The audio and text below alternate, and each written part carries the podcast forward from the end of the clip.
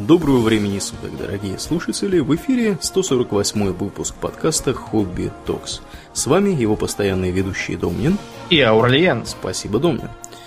Итак, от темы средневековых фортификационных сооружений, которую мы затронули в прошлом выпуске, номер 53, слэш 147, угу. э, мы переходим к еще более ранней истории европейской. И о чем мы, Домнин, сегодня будем говорить? Мы решили рассказать вам, на почве чего знаменитый замкостроитель Людвиг Баварский э, попал в дурку. То есть про э, древний германский и скандинавский эпос. И вообще про их мифологию, взгляды, так сказать, на все сущее, эсхатологию да. и прочие дела. Да. Бытует мнение в общественном сознании, что где они германцы, а где они скандинавы да, и как бы, причем тут вообще, как они связаны и куда тут коней запрягать. Э, на самом деле, как оказалось... Э, Аурлиен это... тут занялся да. изысканиями. Да, лингвистического характера, но потом это перетекло и в не только лингвистического характера изыскания. Оказалось это, что, что в общем-то, по сути, это одни и те же самые люди, и более того, на самом деле в Европе, собственно, с лингвистической точки зрения, люди говорят там буквально на трех или четырех языковых э, группах. Помимо славянских языков есть германские, которые с севера Европы и вот э, скажем, Великобритания, Германия, Дания, Норвегия, Швеция, Исландия и всякие э, Нидерланды. Вот, это все, все представители ярких германских языков. Вот. А к югу от них живут представители романских, романоговорящие товарищи.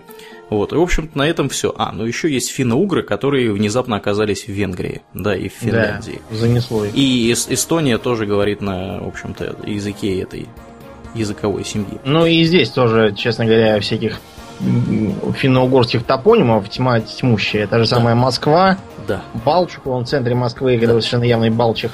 Угу, угу. И это, кстати, отлично, что ты об этом сказал, потому что на самом деле по э, тому, из какого языка э, пришли к нам топонимы в той или иной, в той или иной местности, а топоним это, в общем-то, название там рек, озер, всяких э, географических Холмов, мест, да. Вот. Можно по, по характеру этимологии топонимов сделать вывод о том, какие народы обитали какое-то время назад на этой территории. Вот. И, как оказалось, внезапно, э, германские, чисто германские топонимы э, присутствуют только в Скандинавии. Это юг Швеции, немножко Норвегии и вся Дания – и вот там вот никаких топонимов, кроме как германских, нет в принципе. Ну, кто, кто какой дурак туда еще полезет жить? Да, да, да, да, да, да. А зачем они туда вообще полезли жить? В общем, полезли жить они туда по очень простой причине. Тут нужно немножко рассказать вообще про индоевропейцев, тем более, что нам это пригодится в следующем выпуске, вот, который будет про ариев и, ну, не совсем про ариев, да, Думнин? Про около, да. около, около связанные с ними понятия. Про однокоренное слово, скажем Да, про однокоренное слово. Вот. Э, дело в том, что германцы, как я уже сказал, это часть индоевропейцев, а индоевропейцы, они по общепринятой сегодня теории появились где-то на территории современной, современной, я не знаю, Ставропольского края, условно говоря. На Кубани, короче. На Кубани, да. В общем, что происходило вообще? Как, как они появились, эти индоевропейцы, почему они э, расселились так далеко? Буквально в двух словах расскажем, потому что это будет важно для понимания того, откуда взялись германцы. А, индоевропейцы тусовались в степях, это были кочевые люди. По лингвистическим э, источникам установлено, что они обитали вот в этой конкретной области, потому что у них были специфические слова для э, разного рода э, зверей, да, у них есть, были, были слова для пчел, для меда и так далее. И, в общем, по пересечению вот географических мест, где все вот эти звери обитали, было установлено, что они жили вот где-то там, примерно, на Кубани, как Думан сказал. И они жили в степи, они занимались скотоводством, у них были э, стада овец, лошадей, они научились в определенный момент лошадей приручать и даже ездить на них. А, и использовать их в домашнем хозяйстве. А, однако до прихода гуннов которых мы, наверное, тоже как-нибудь расскажем отдельно, которые, собственно, придумали стремена. Вот, стремен не было у индоевропейцев. А я рассказывал, я же про падение Рима-то говорил кое-что. А, вот точно, да-да-да-да-да. Собственно, стремена оказались оружием массового поражения э, ранней да. средневековой Европы. Даже не, не сказать, что это средневековая Европа. Поздне, позднеримская. Позднеримская, да.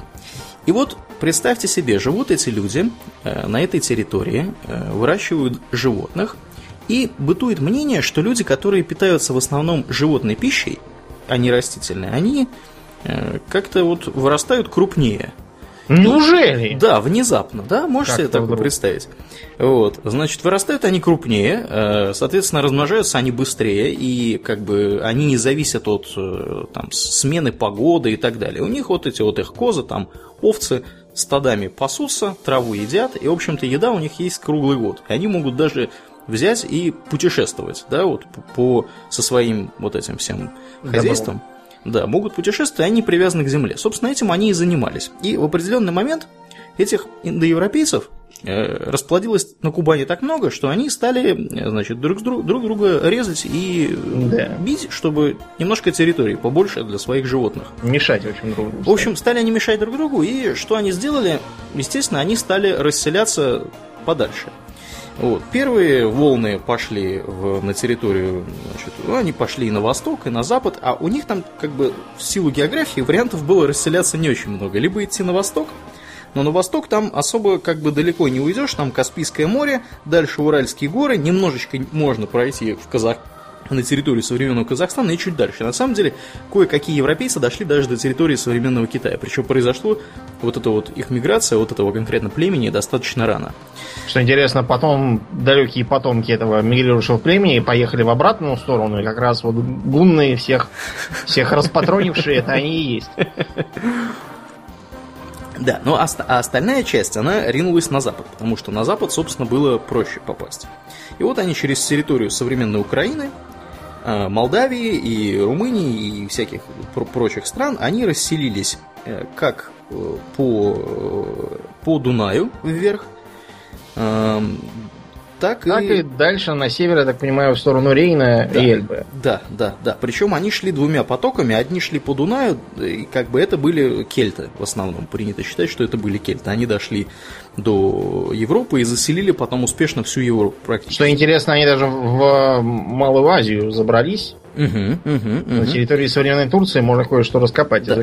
Хетты, хетты или хититы, как их называют ну, да. англо англоговорящие товарищи. Хетты что самое интересное, они, по-моему, упоминаются в Ветхом Завете, по-моему, если мне не изменить. Может и так. Среди, среди э, соседей, да, вот этих вот э, товарищей, которые, которые, собственно, Ветхий Завет написали. Вот. Назовем их так. Э, но потом они куда-то благополучно делись.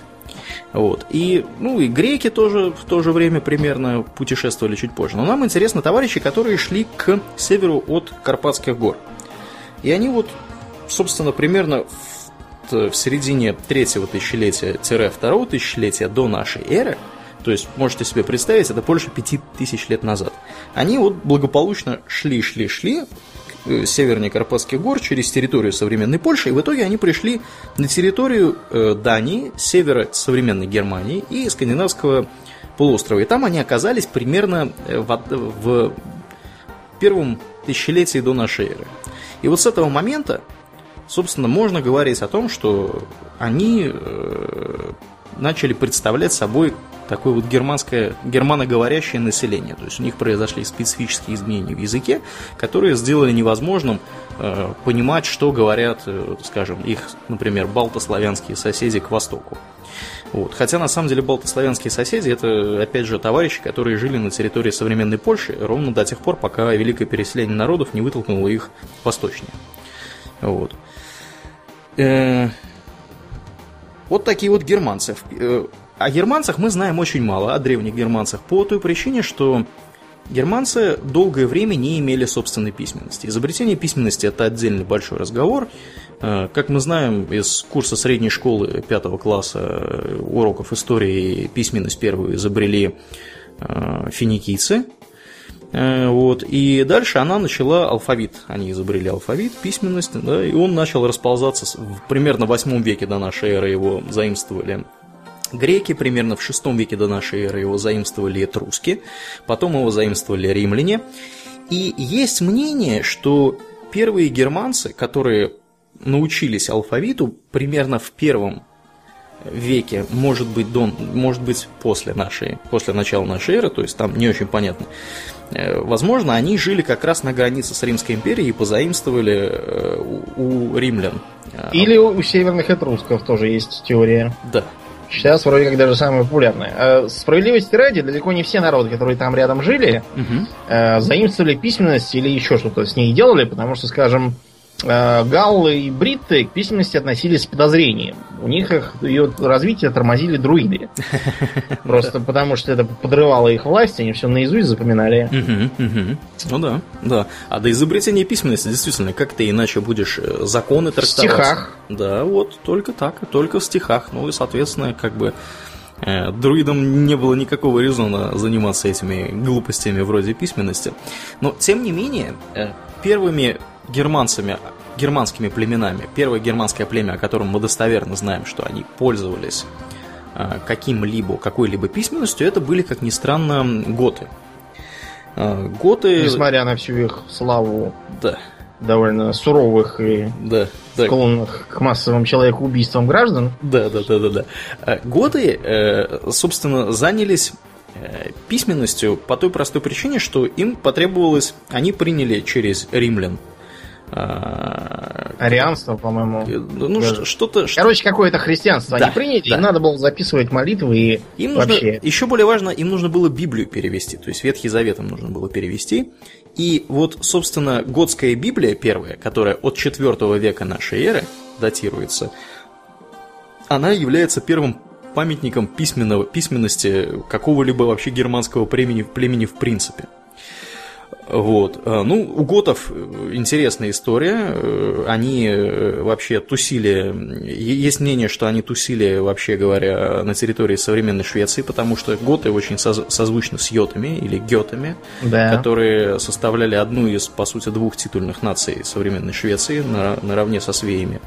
Вот. И есть мнение, что готы примерно во втором-третьем веке из, из Геталанда, в Швеции до сих пор есть э, один из ленов, называется Геталанд. Ленд – это область, по сути. Геталанд, э, собственно, земля готов. Они пришли на территорию современной Польши, потом они пошли на территорию современной Украины, то есть через всю Европу. Ну, по, Короче, много да. где побывали. Например, да. в этой самой в Испании жили вестготы. Угу, угу. А туда они попали уже после того, как гуны стали уже да, упомянуты. пришли гуны, их угу. погнали. Да, ну и, в общем-то, они стали путешествовать, прошлись по всей Европе, и да, в общем, веселые были ребята. Но нам они не так интересны, потому что они в конечном итоге ассимилировались с другими романскими товарищами. И даже не только романскими. И не только романскими. А кое с какими североафриканскими. Да-да-да-да, кстати, да. Вот, поэтому, поэтому готы вот такие вот товарищи. Закончились. Закончились. Что интересно, э, развитие письменности у германских племен привело к тому, что э, эволюционировавшие из жрецов друиды у них не появились. Вместо этого жрецы у них были довольно быстро спихнуты на должность скальдов. Угу. То есть чисто хранители поэтического эпоса и вообще фольклористов. Угу. Угу. Вот. Э, собственно, поскольку германцы были невероятно плохи в записывании того, что они делают, письменности у них никакой не было. О германцах мы знаем с большими, с большими временными разрывами. Да. да, то есть самое первое произведение, которое вообще о них хоть что-либо рассказывает об их бытии и так далее, это, как ни странно, произведение римского товарища Тацита, который в первом веке э, нашей эры написал э, трактат под названием «Германия» или в латинском названии о происхождении и местоположении германцев. Причем тут надо понимать, что римляне, э, у которых германцы были их северными соседями, по сути, они по Дунаю делили территорию, римляне были от Дуная к югу, германцы были к северу. Э, римляне германцами называли всех, кто живет за границей.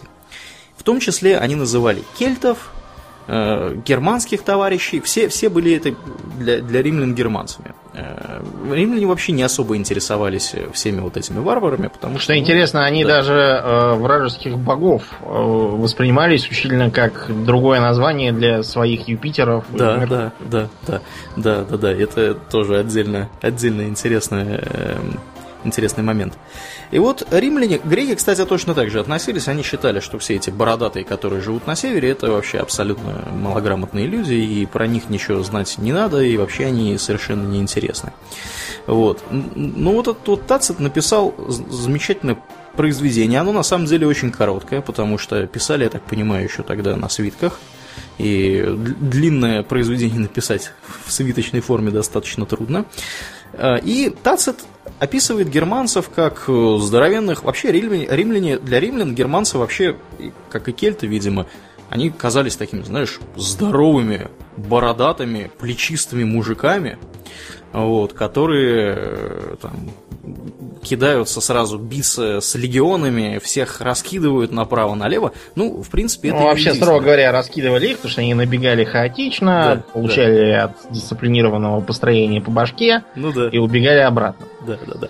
Но ничего удивительного в том, что они здоровенные были и плечистые, потому что, как мы уже упомянули, они питались в основном растительной пищей, э, извините, животной, животной пищей, да, пищей, и занимались они в основном скотоводством. То есть земледелие у них оседлое было не в большой части, вот, и...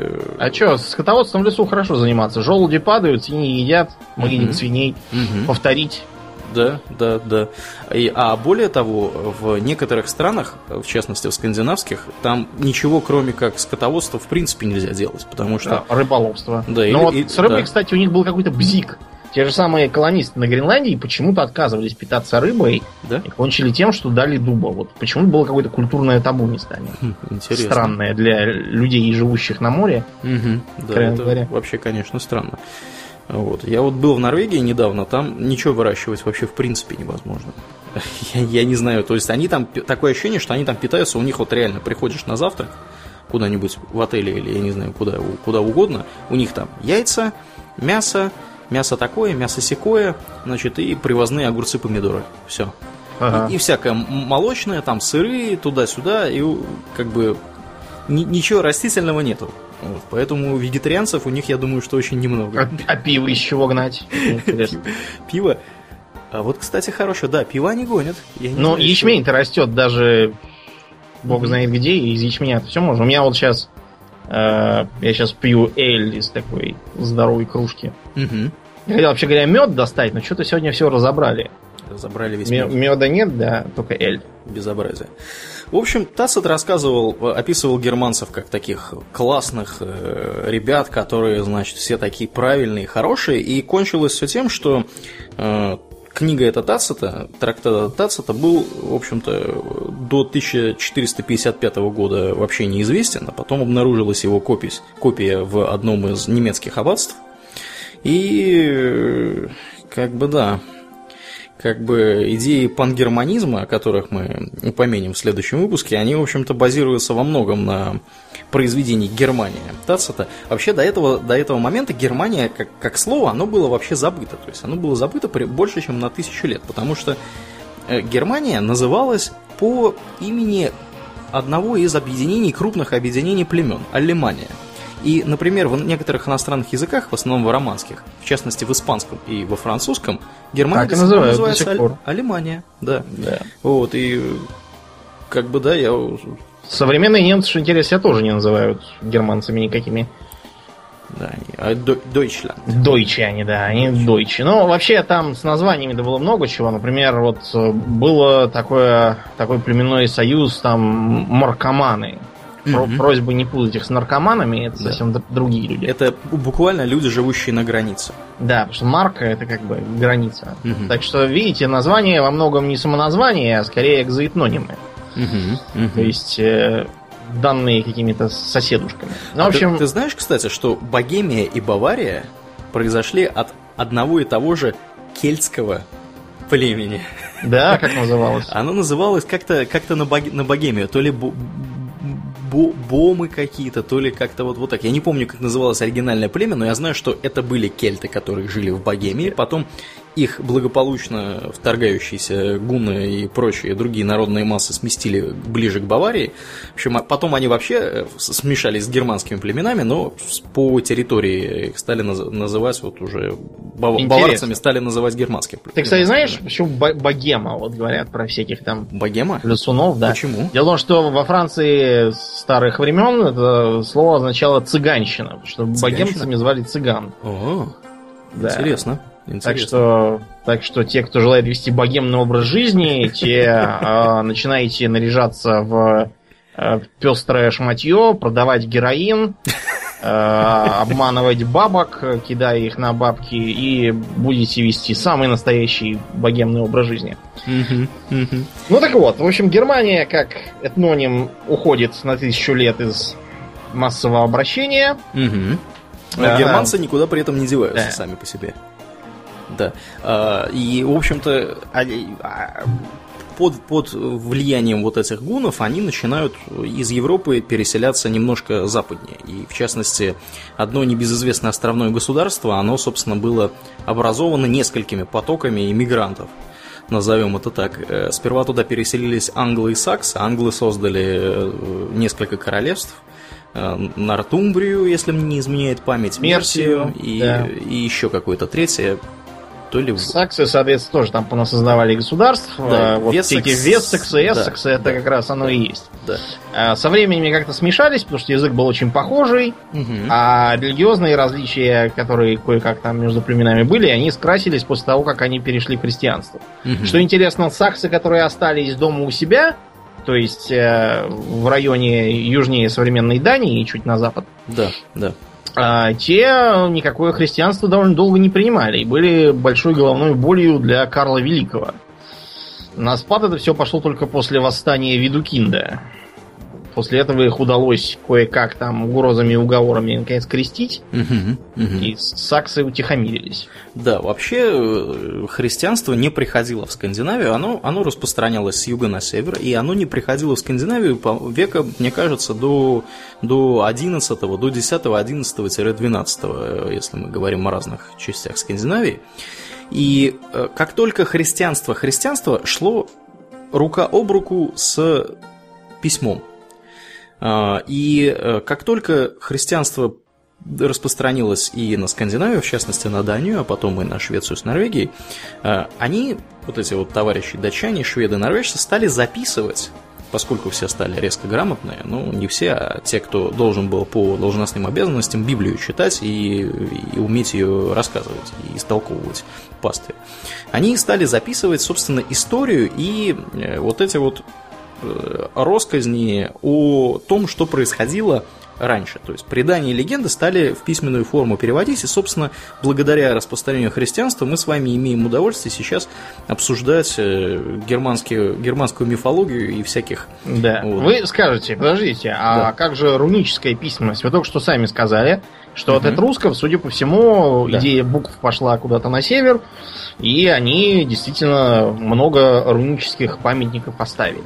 Но, кстати, вот эм, из нашего с Ауленом опыта мы одно время даже переписывались на бумаге, это было да. в древние глухие времена, когда еще были бумажные письма. Да. Мы переписывались, в том числе используя Футарк. Э, да, футарк, его переложи, переложение на латиницу самое популярное, и угу. записывали. Да.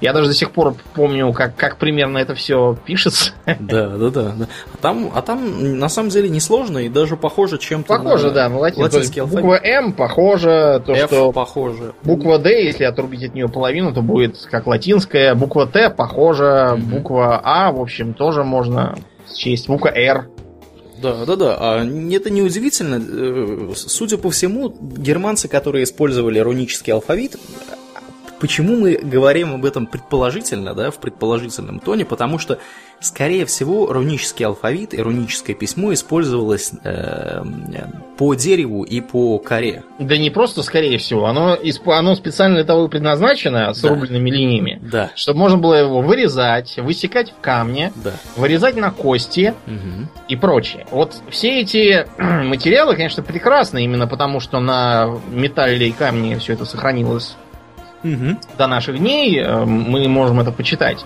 Но у них есть очень серьезные минусы. Минус первый – чтобы написать письмо на бумаге, нам нужно 5 минут и ручка. Угу. Чтобы написать что-то такое же на камне, нам понадобится несколько дней долбиться об него и ничего больше не делать. Потому что да. Как бы дело это очень трудоемкое и энергозатратное. Поэтому проще послать человека и устно с ним передать сообщение. Да, а записывали рунами, как правило, какие-то послания потомкам и восхваления на нагробных камнях. Да. Вроде того. Не будем еще забывать о том, что письменность в Европе, она испытывала сильные затруднения до э, привезения импор, до импорта технологии производства бумаги из Китая, которая произошла, мне кажется, где-то в веке, наверное, в 14 дай бог, не раньше. Ну да, через Когда арабов, в принципе, да. добиралась и раньше, но только сама бумага, а не технология. Да, да, да, потому что вообще на чем писали? Писали во римские времена и в доримские времена, в основном на папирусе, который импортировался из Египта. А, который тоже являлся частью Римской империи, понятное дело. Вот. А после этого э, в Европе э, папирус уступил место после падения Римской империи. Естественно, поставки папируса полный хаос, да, ничего не Ну и вообще вся экономическая система развалилась, угу. поэтому пришлось перейти на самый ближайший материал, а именно да. выделенную телячью кожу. Да, причем, да, причем это вы, телячья кожа требовала очень серьезной обработки, э, была дорога и, в общем-то, и угодно. при хранении тоже требовала, чтобы была там влажность, то угу. все, чтобы их периодически открывали, перелистывали и проветривали. Угу. В общем, это геморрой. Кроме того, он тяжелый, толстый, Э, плохое, плохое качество пергамента приводит к тому, что на нем трудно писать, потому что он весь в, мелких волосках получается. Угу. Вот. И вообще, если попробовать на нем писать гусиным пером, то надо будет прилагать серьезные усилия. Из-за этого представлять себе средневекового писца такого дохленького старичка не совсем верно. На должность писцов назначали, как правило, молодых монахов, у которых еще силы есть. Да. Вот, да. Ну и поэтому, естественно, с письменностью были э, большие проблемы, и э, записывать начали германцы свои вот эти вот э, истории и саги только с, в начале, начале, наверное, 12-13 века. Да к чему мы, собственно, и перешли. Мы знаем основное, подавляющее большинство информации, которую мы знаем о скандинавской мифологии и германской мифологии, которая представляет собой, в принципе, одно и то же, как мы уже поняли, э, из произведений, э, как ни странно, исландского, исландского товарища Стурлсона – причем христианского, уже сильно поздней эпохи. Да, и как бы это накладывает определенный еще отпечаток на, собственно, то, что он писал. То есть... Это еще нам повезло, что Стурлсон был для своего времени просто потрясающе а, а, открытым мыслящим человеком. И он как бы все это предлагал воспринимать как... Э, он вообще научный подход, без всяких шуток применял. То есть он считал, что вот эти вот сказания о богах, это, разумеется, не о богах никаких, а Вероятно, просто героизированные воспоминания о неких предках, прежних войнах, там, вождях и mm-hmm. всяком таком. Mm-hmm. Если мне не изменяет память, у него даже было где-то то ли его, его авторство, то ли авторство кого-то из его современников, э, точка зрения, что все вот эти боги, скандинавского, гер, германо-скандинавского пансиона, это на самом деле, знаешь, кто домнит? Это, кто? это герои Троянской войны, которые после Троянской войны прибыли в Скандинавию, и они были такие крутые, что на них смотрели как на богов.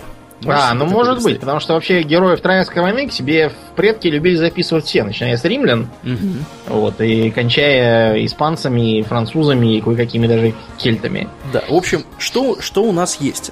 Э, на основании чего мы можем вообще все, все рассказывать, что мы будем рассказывать? Есть у нас так называемая старшая Эдда, младшая Эдда, а, потом есть произведение чуть более раннее и чуть более немецкое под названием «Беовульф», которое, как ни странно, э, было обнаружено у англичан, если мне не изменяет память. Да, англосаксы его затащили с собой. Угу. И э, песня о Нибелунгах, так называемая, это чисто, чисто немецкое континентальное произведение. Мы про него буквально в двух словах тоже скажем. С той точки зрения в двух словах, что оно не совсем про мифологию. А мы сегодня будем больше, наверное, в мифологию ударяться. Да. Вот. Старшая Эда – это этакий поэтический сборник древнеисландских саг э, о скандинавских богах и, значит, история, которая сохранилась, передавалась из поколения в поколение, она была записана в, во второй половине 13 века. Э, кто ее автор, не очень понятно. Судя по всему, авторов много, потому что по стилю разные места разные. Угу, угу. Вот. И то есть она это такой вот стихотворное, стихотворный набор различных сказаний, так называемых саг. Младшая Эда это уже упомянутого Стурлсона произведение, и оно рассказывает некоторые моменты, которые рассказываются в старшей Эде, то есть это что-то вроде, я не знаю, если проводить аналогии, вроде Древнего Завета, да, и Ветхого Завета, и Нового Завета. Ну и плюс Очень тут такое, как бы, э, разъяснение, пояснение там всякие. Да да, да. Вот. А, ну, а Биовульф это, как мы уже сказали, англосаксонская эпическая Несмотря на то, что дело происходит в Дании, и, судя да. по всему, из Дании она и идет. Там причем не очень понятно, где, где происходит конкретно это все дело. К тому же что... для англосаксов слово «данные» обозначает вообще абсолютно любого скандинава, им наплевать было, да. какие где. Да, ну и так плюс, плюс данные, данные вообще жили много где, не только в Дании, они жили и на юге Швеции, и, и на севере Германии, то есть там не очень понятно, но по некоторым, э, некоторым именам можно сделать вывод, что, что это да, что это где-то было в тех местах. Вот. Э, да, с, с чего, Домнин, вообще, как, как мы будем С чего начнем? Дальше? Ну, да, давай про Беовульф немножко объясним, давай. что там и как. Давай. Вот, э, Тем более, что он более ранний. Да. да, и он довольно типичный такой. Угу. Значит, рассказывается там о чем. Жил-был король Ротгар, он же Хротгар, смотря там какой перевод брать, и угу. он построил себе мега-дворец. Дворец, надо понимать, это такой стереотипный медовый зал. Э, у скандинавов, поскольку, напоминаем, там все-таки темные века, угу. вот, и зал выглядел следующим образом. Строилась такая длинная каменная кладка, а поверх нее надевалась старая, старый корабль вместо крыши. Угу. Угу. А, это разновидность так называемого длинного дома, который вообще характерен для очень многих народов. Вероятно, да. это как раз пережиток какого-нибудь э, общинного строя. Вот он там стал пировать со своими дружинниками. Э, громкая пьянка раздражает живущего где-то неподалеку на болоте монстра по имени Грендель. Угу. Вот, и поэтому Грендель решает совместить приятное с полезным. Э, и ночами нападает на пьяных дружинников э, Ротгара, убивает там их, пожирает и уходит обратно. Угу. На счастье, а... на счастье Ротгара находится в гостях, которые к нему прибывают, гетский или йодский, в зависимости от ваших э, лингвистических предпочтений, военачальник по имени Беовульф. Вот, Что который... интересно, само имя Беовульф, оно, видимо, ага. является э, как бы эфемизмом для имени медведь. Потому что да. Беовульф это пчелиный волк. Пчелиный волк. А медведи вообще, чтобы вы знали, это э, очень такой почтенный тотем для североевропейцев. И угу. чуть ли не во всех языках для него либо э, изначальное слово утеряно, замененного эфемизмом совсем, как у нас, например. Угу. А, либо оно как бы такое считается очень архаичным и малоупотребимым. Да, ну скандинавы его называют Бьорном в основном, практически во всех языках. Оттуда же, кстати, Биорн у Толкина. Да. Мы Толкина будем сегодня вспоминать неоднократно, потому что он почерпнул... Он был англосакс, начнем да. с этого. Да, и он почерпнул немало у, англо... у, у других англосаксов более ранних. И что же этот Биовульф Домнин делает? Биовульф э, вступает с Гренделем в борьбу, при этом он э, снимает себя броню и применяет, видимо, борцовские приемы и отрывает ему даже лапу. Грендель убегает и умирает, э, перед смертью призывая свою мать, которая то ли из глубин озера, то ли из морских глубин поднимается и тоже нападает ночью на дворец Ротгара, так что Беовульфу приходится нырять под воду и душить ее там голыми руками. Кончается все тем, что Беовульф, который за свои деяния сделался сам царем-королем, э, обнаруживает, что на его владение нападает дракон, растревоженный людьми, пытавшимися ограбить его сокровищницу. Угу. И престарелый Беовульф его сражает, но и сам умирает от ран. И вот, вот этот вот момент, он э, очень характерно для скандинавских и вообще германских эпосов трактуется. Э, в современных экранизациях это все время такая трагедия Беовульфа, типа там и погибает. Но да, для да. Германского эпоса было бы глупо, если бы он в конце как раз не погибал. Да. Потому что какой смысл э, как бы жить и помирать от старости, когда можно сразить дракона угу, и пафосно превозмогая тоже умирать. Да, для германцев это на самом деле очень веселый и позитивный хэппи-энд. Угу. Потому что у них э, вот это произведение, оно является типичным для, для э, варварских, да, назовем их так, народов европе... североевропейских, э, до, до, ими, до принятия ими христианства. Для них выше благодетелю и добродетелю и прочим таким было бесстрашие в бою, верность э, племени, своему народу, своему значит, руководителю и беспощадная месть к врагам. То есть, если ты придерживаешься этих, э, скажем так, вещей, ты молодец, ты классный и... Или тебе надо подражать. Да, тебе надо подражать, и тебя заберут э, в, в, местный, в местный да. рай. Да. Мы объясним потом, что это такое. Да. И, и вот эта история про Биовульфа, она архи популярна среди современного населения. Я ее изучал в школе. Я ее неоднократно видел в разных там энциклопедиях для детей. Куча есть всяких э, адаптаций разного рода. Например, покойник Крайтон сочинил сценарий для э, вернее, не сценарий целый, ну как, он сочинил, э, у Крайтона была такая привычка, он писал книги, которые как бы сценарий. Угу. Он их писал сразу с прицелом на экранизацию. Я вот одну такую про пиратов недавно прочитал, получился бы очень хороший многосерийный фильм. Угу. Ну вот, а он написал книжку «Пожиратели мертвых». И там э, речь идет о том, что нападает не мифический зверь, а некое племя троглодитов. Ага. А, я смотрел фильм по этой книге, называется «Тринадцатый воин». Он там да. сгреб воедино, во-первых, а, воспоминания араба, араб этого Ахмеда Ибн Фадлана, который ездил к нам сюда на территорию России угу. и смотрел на, на нашу жизнь, оставив записки. Так вот, этот Фадлан, у него в книге едет не к нам, а как раз в Данию с э, командой викингов, которые должны бороться с троглодитами. Угу. А, есть еще а, идиотская абсолютная экранизация, где все это в типа в будущем, в каком-то постапокалипсисе идиотском играет там, по-моему, Кевин Костнер. И выглядит все это, честно говоря, чудовищно. Нам, нам это показывали в школе как типа экранизацию поэмы. Я просто офигевал с этого. Ну и, наконец, есть э, у Зака Снайдера интересная такая полумультипликационная экранизация – вот, которая, правда, отходит э, от э, канона. Ну, потому что, как, как вам сказать, потому что там э, Беовульф приходит к матери Гренделя в логово и видит, что ее играет Анджелина Джоли.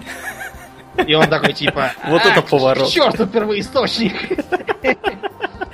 Прекрасно. Только вместо э, Костнера ты, наверное, имел в виду Кристофера Ламберта. А, да, да, да. Я всем путаю это старичье. Извините, да, Кристофер Ламберт. Да. Седовласый дядя. Короче говоря, архи популярное э, произведение. Mm-hmm. Его постоянно заимствуют из него всякие э, мотивы. Тот же Толкин, например, изрядно оттуда понатаскал всякого. Угу, угу. При всем при том, что э, время, когда все это происходит, если мне не изменяет память, пятый век. А сама вот эта вся история записана порядка 8 века. Да, ну то есть уже после э, англосаксонского завоевания Британии. Да, да, да. То есть можете себе представить. И на самом деле это характерно практически для всего, о чем мы будем сегодня говорить. Все, о чем, все что записано в этих сагах и так далее, относится к пятому, шестому, седьмому векам э, европейской истории. То есть это была история, которая передавалась из уст в уста несколькими поколениями.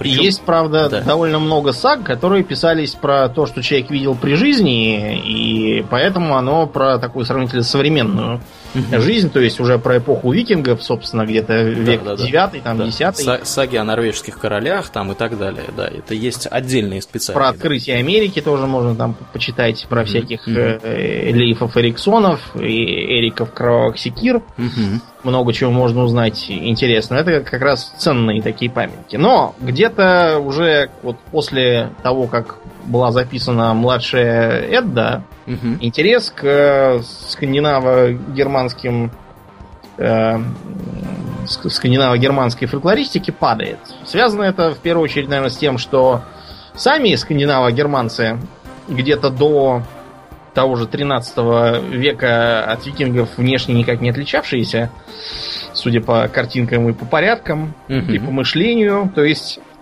сохранились э, такие забавные свидетельства их двоеверии.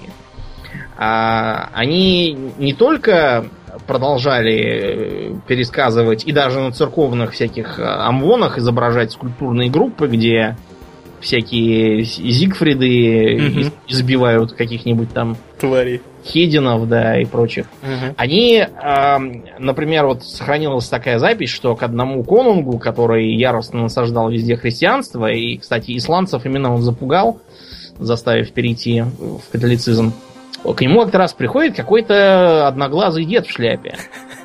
И начинает с ним там вести всякие умные разговоры, как э, епископ, почуявший неладное, не призывал Конгу уже спать идти. Вот он с ним так чуть ли не до утра и беседовал. На утро никак не могли найти этого деда, куда-то он пропал. И тогда этот Конунг сказал, это значит был Один, так что смотрите внимательнее, чтобы в следующий раз его не пускать. Да.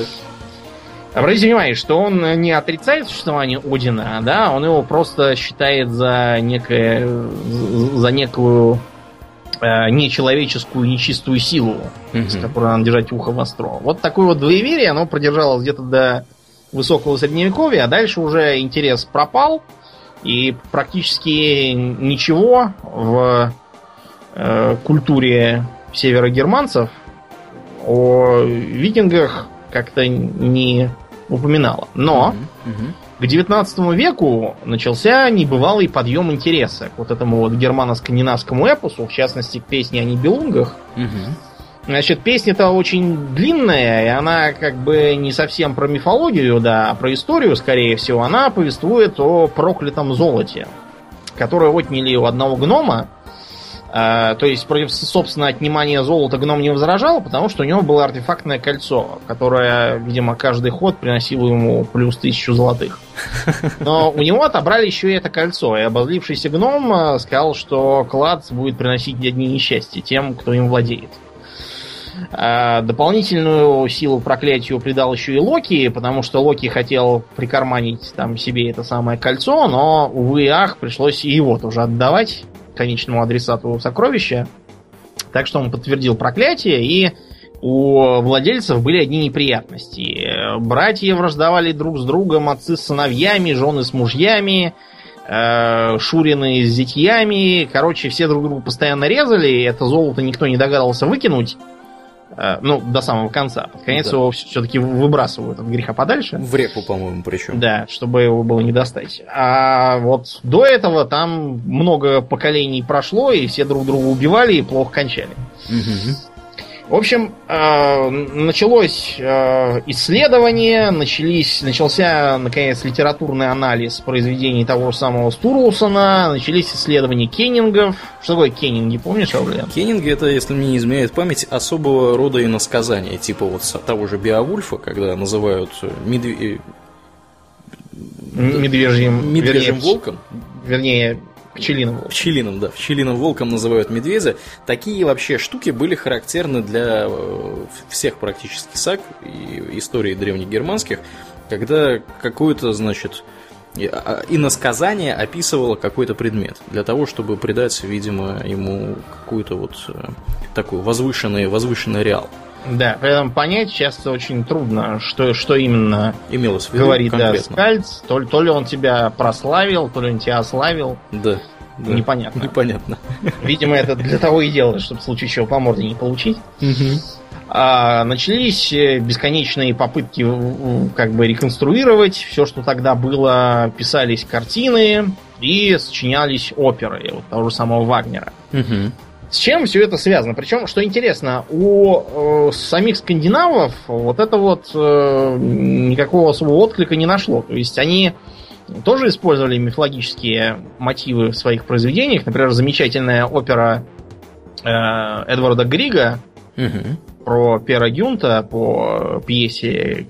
Забыл опять мужика, который пьесу написал. Я композитора помню, что люблю его музыку, а вот писатель у меня сегодня выпадает из головы. Там упоминаются и тролли местные, еще там какие-то характерные для Норвегии порядки. Вообще, строго говоря, произведение не про фольклор, а про животрепещущие проблемы самой Норвегии. Вроде проблемы с языком. У них до сих пор два языка, как бы, да? Да. Нюножка какой-то и букмол. Да. Нюножка это, скажем так, новый диалект, а букмол это более, я так, если я не путаю их, если не наоборот. Не, букмол как раз более древний, да. Да, он более древний должен быть. Ну, они отличаются на самом деле не особо сильно и э, там у них какой-то принципиальный момент с тем, что вроде как букмол слишком сильно под датским влиянием и как бы фактически датский. А, вроде как да, они воспринимают. Да, да. Поэтому мы вроде как не настоящая страна, поскольку Норвегия все время то в унии с Данией, да. то в унии с Швецией. Да, да, вот да, у них из-за этого да. как бы психические... Норвегия не так давно праздновала столетие своей независимости или ста скольких-то летия, потому что они, по-моему, с 1905 года всего лишь являются независимыми от Швеции. Поэтому они достаточно болезненно относятся к, к, ко всему, что затрагивает их национальную гордость. Вот. Да. Но, тем не менее, главными запевалами в этом внезапном скандинавском ренессансе были никакие не скандинавы, а вовсе даже немцы. Угу. Связано это было с тем, что э, у немцев за 18-19 века, вплоть до объединения Германии, сложился такой своеобразный комплекс. Судите сами. Вот э, великий народ, да, у вас огромное э, как бы, количество всяких ученых, первооткрывателей, исследователей. Практически все, все математики средневековые, вот эти все, которые придумали дифференциальные исчисления и так далее, всякие, всякие крутые математические штуки, назовем это так, они практически все поголовно были из Германии.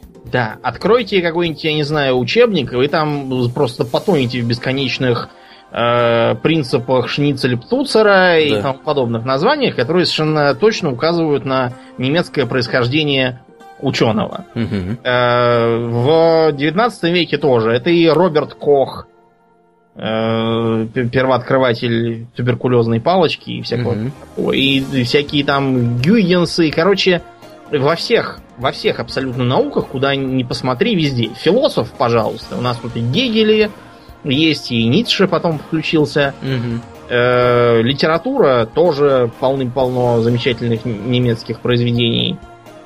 И при всем при том, и, кстати, экономически тоже хорошо живем. И при всем при том нет единого государства. Вместо этого огромное количество всяких Тюрингии, Баварии, Саксонии каких-то, которые без конца друг с другом грызутся, якобы объединены в какую-то священную Римскую империю, пока ее Наполеон не разогнал. Э, оставив только Австрийскую империю, которая как бы претендует на гегемонию, но при этом договориться все равно никому не удается. Потом э, к 19 веку оказалось, что какую династию из новых королевств не ткни, везде немцы. В Греции немецкий король. В Болгарии Баттенберг там тоже бушевал то был королем, то ушел из королей. В России тоже, по сути, немецкая династия к тому времени уже была. Угу. Кайзер Вильгельм и Николай II друг друга называли дорогой Никки и дорогой Вилли и были друг другу кузенами. Угу. Ну, а, справедливости ради следует сказать, что кузенами э, русским королям да. была вся Европа в том числе англичане. С чем вот это вот все... Кстати, англичане, а у англичан тоже немецкая династия конечно, внезапно, конечно. которые Ганноверы. В Винзоров они переименовали сто лет назад. Да, да, да. Только из-за войны. Угу. Как это вышло? А вышло это следующим образом. Эм, обычно в сказках эм, в сказках бывает так. Прекрасный принц рассылает гонцов, чтобы объявить, его женой станет та девушка, э, которой точно в пору придется лифчик, который он снял с люстры после вчерашней вечеринки. Ну или как там было, я давно уже читал эту сказку. Короче, вот, вот такое это чепуха. Потому что вот если вы откроете, э, скажем, закон о престолонаследии в Российской империи, вы обнаружите, что для этого необходимо быть э, женатым на равнородной и принявшей православие девице. Что такое равнородный? Это означает, что она должна быть из правящего дома. Угу. То есть э, не из, допустим, французского королевского дома Бурбонов, который никем не командует, и не из, я не знаю, из э, грузинского царского дома, потому что они потеряли царский статус и были просто считались просто князьями. А именно из правящей какой-нибудь фамилии. Правящих фамилий не так уж и много. Угу. Желательно, если, если мы говорим об империи, чтобы девица была тоже из какой-нибудь империи, а не откуда-нибудь. Ну, ну вот. В идеале, конечно. Так и вышло, что чтобы взять большое количество правящих домов, вот на территории Германии тьма тьмущая. Угу. Девиц всяких полным-полно.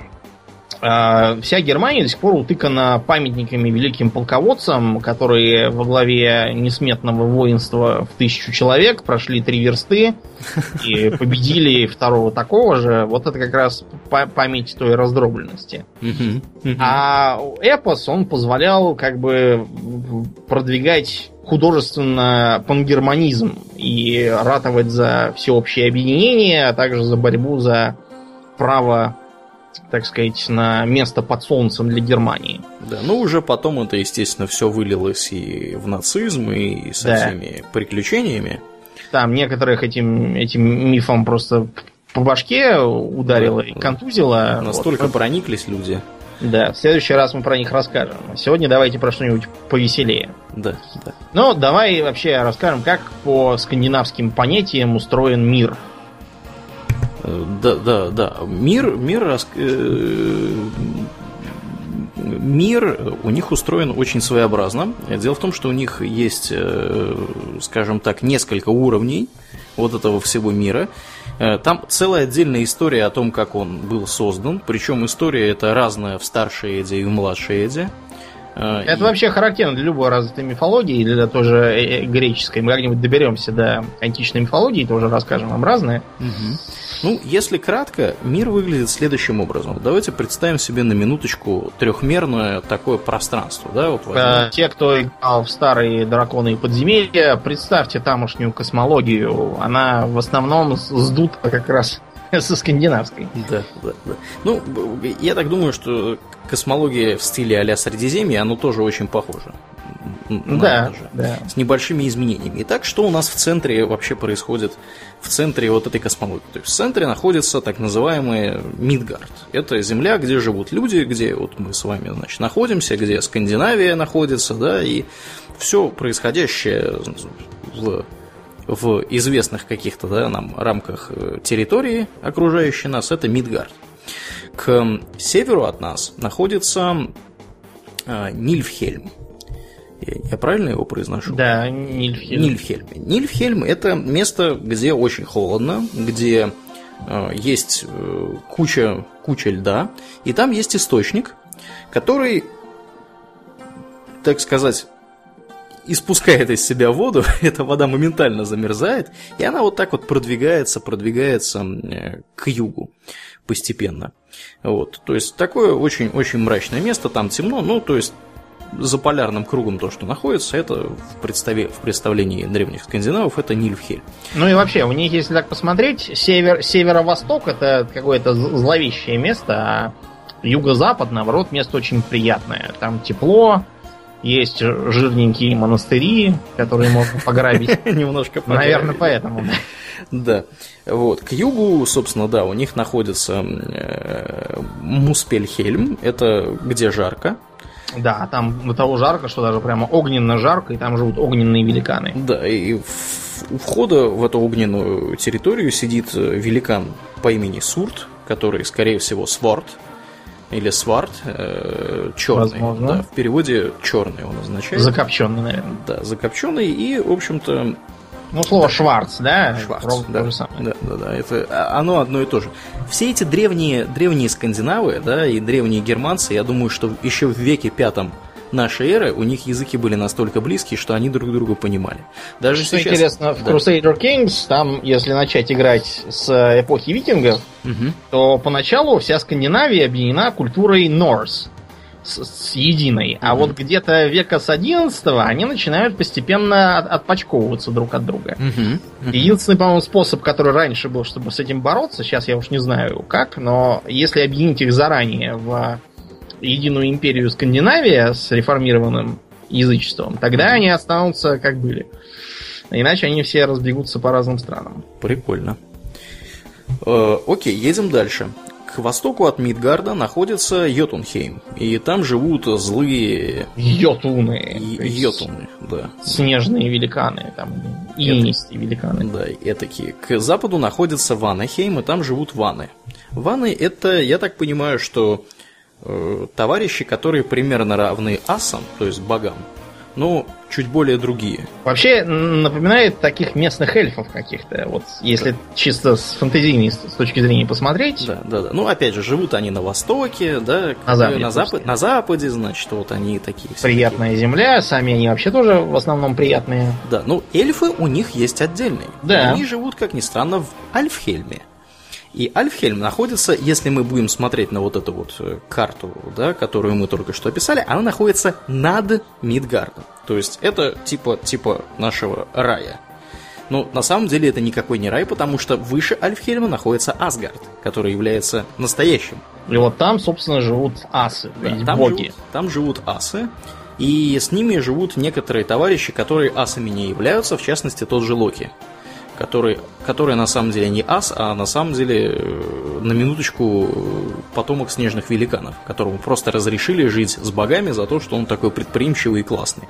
Ну и несколько раз он их выручал, правда, в итоге проблем от него оказалось больше, чем пользы. Да, и в конечном итоге конец настанет всем, и, и в том числе из-за него. Да. Да. Вот. Под, под Мидгардом находится Сварт Альфхельм, то есть, как нетрудно понять, это земля черных эльфов, Да, черных эльфов. то, то есть гномов, на самом деле. Ну, да, да. Вот. И еще ниже находится Хельхельм.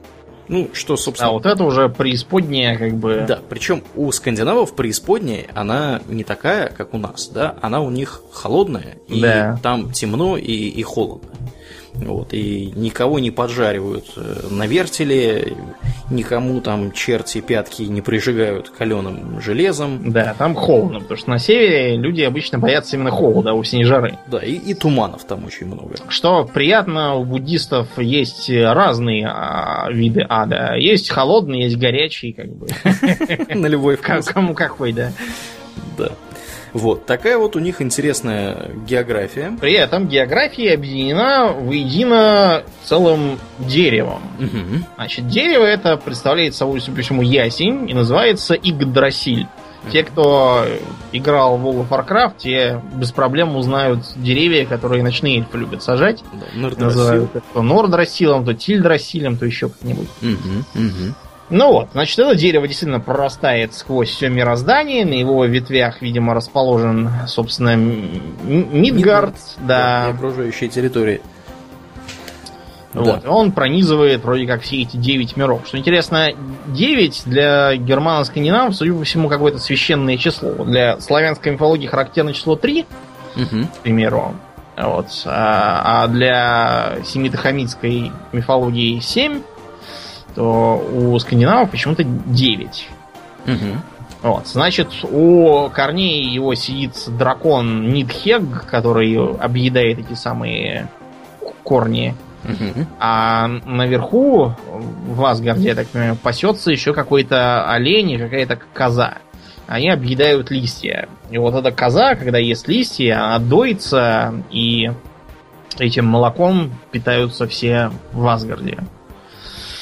Что Да. интересно, вокруг Мидгарда тоже есть свой змей. Как он называется? Э, Ермунгар он называется. Да. И Ермунгар представляет собой, э, если мне не изменяет память, среднего сына Локи и какой-то По-моему, Какой-то великанши, да, да, да. В смысле внешнего вида он представляет собой типичный уроборос. Угу. То есть э, закольцованную змею, кусающую свой хвост.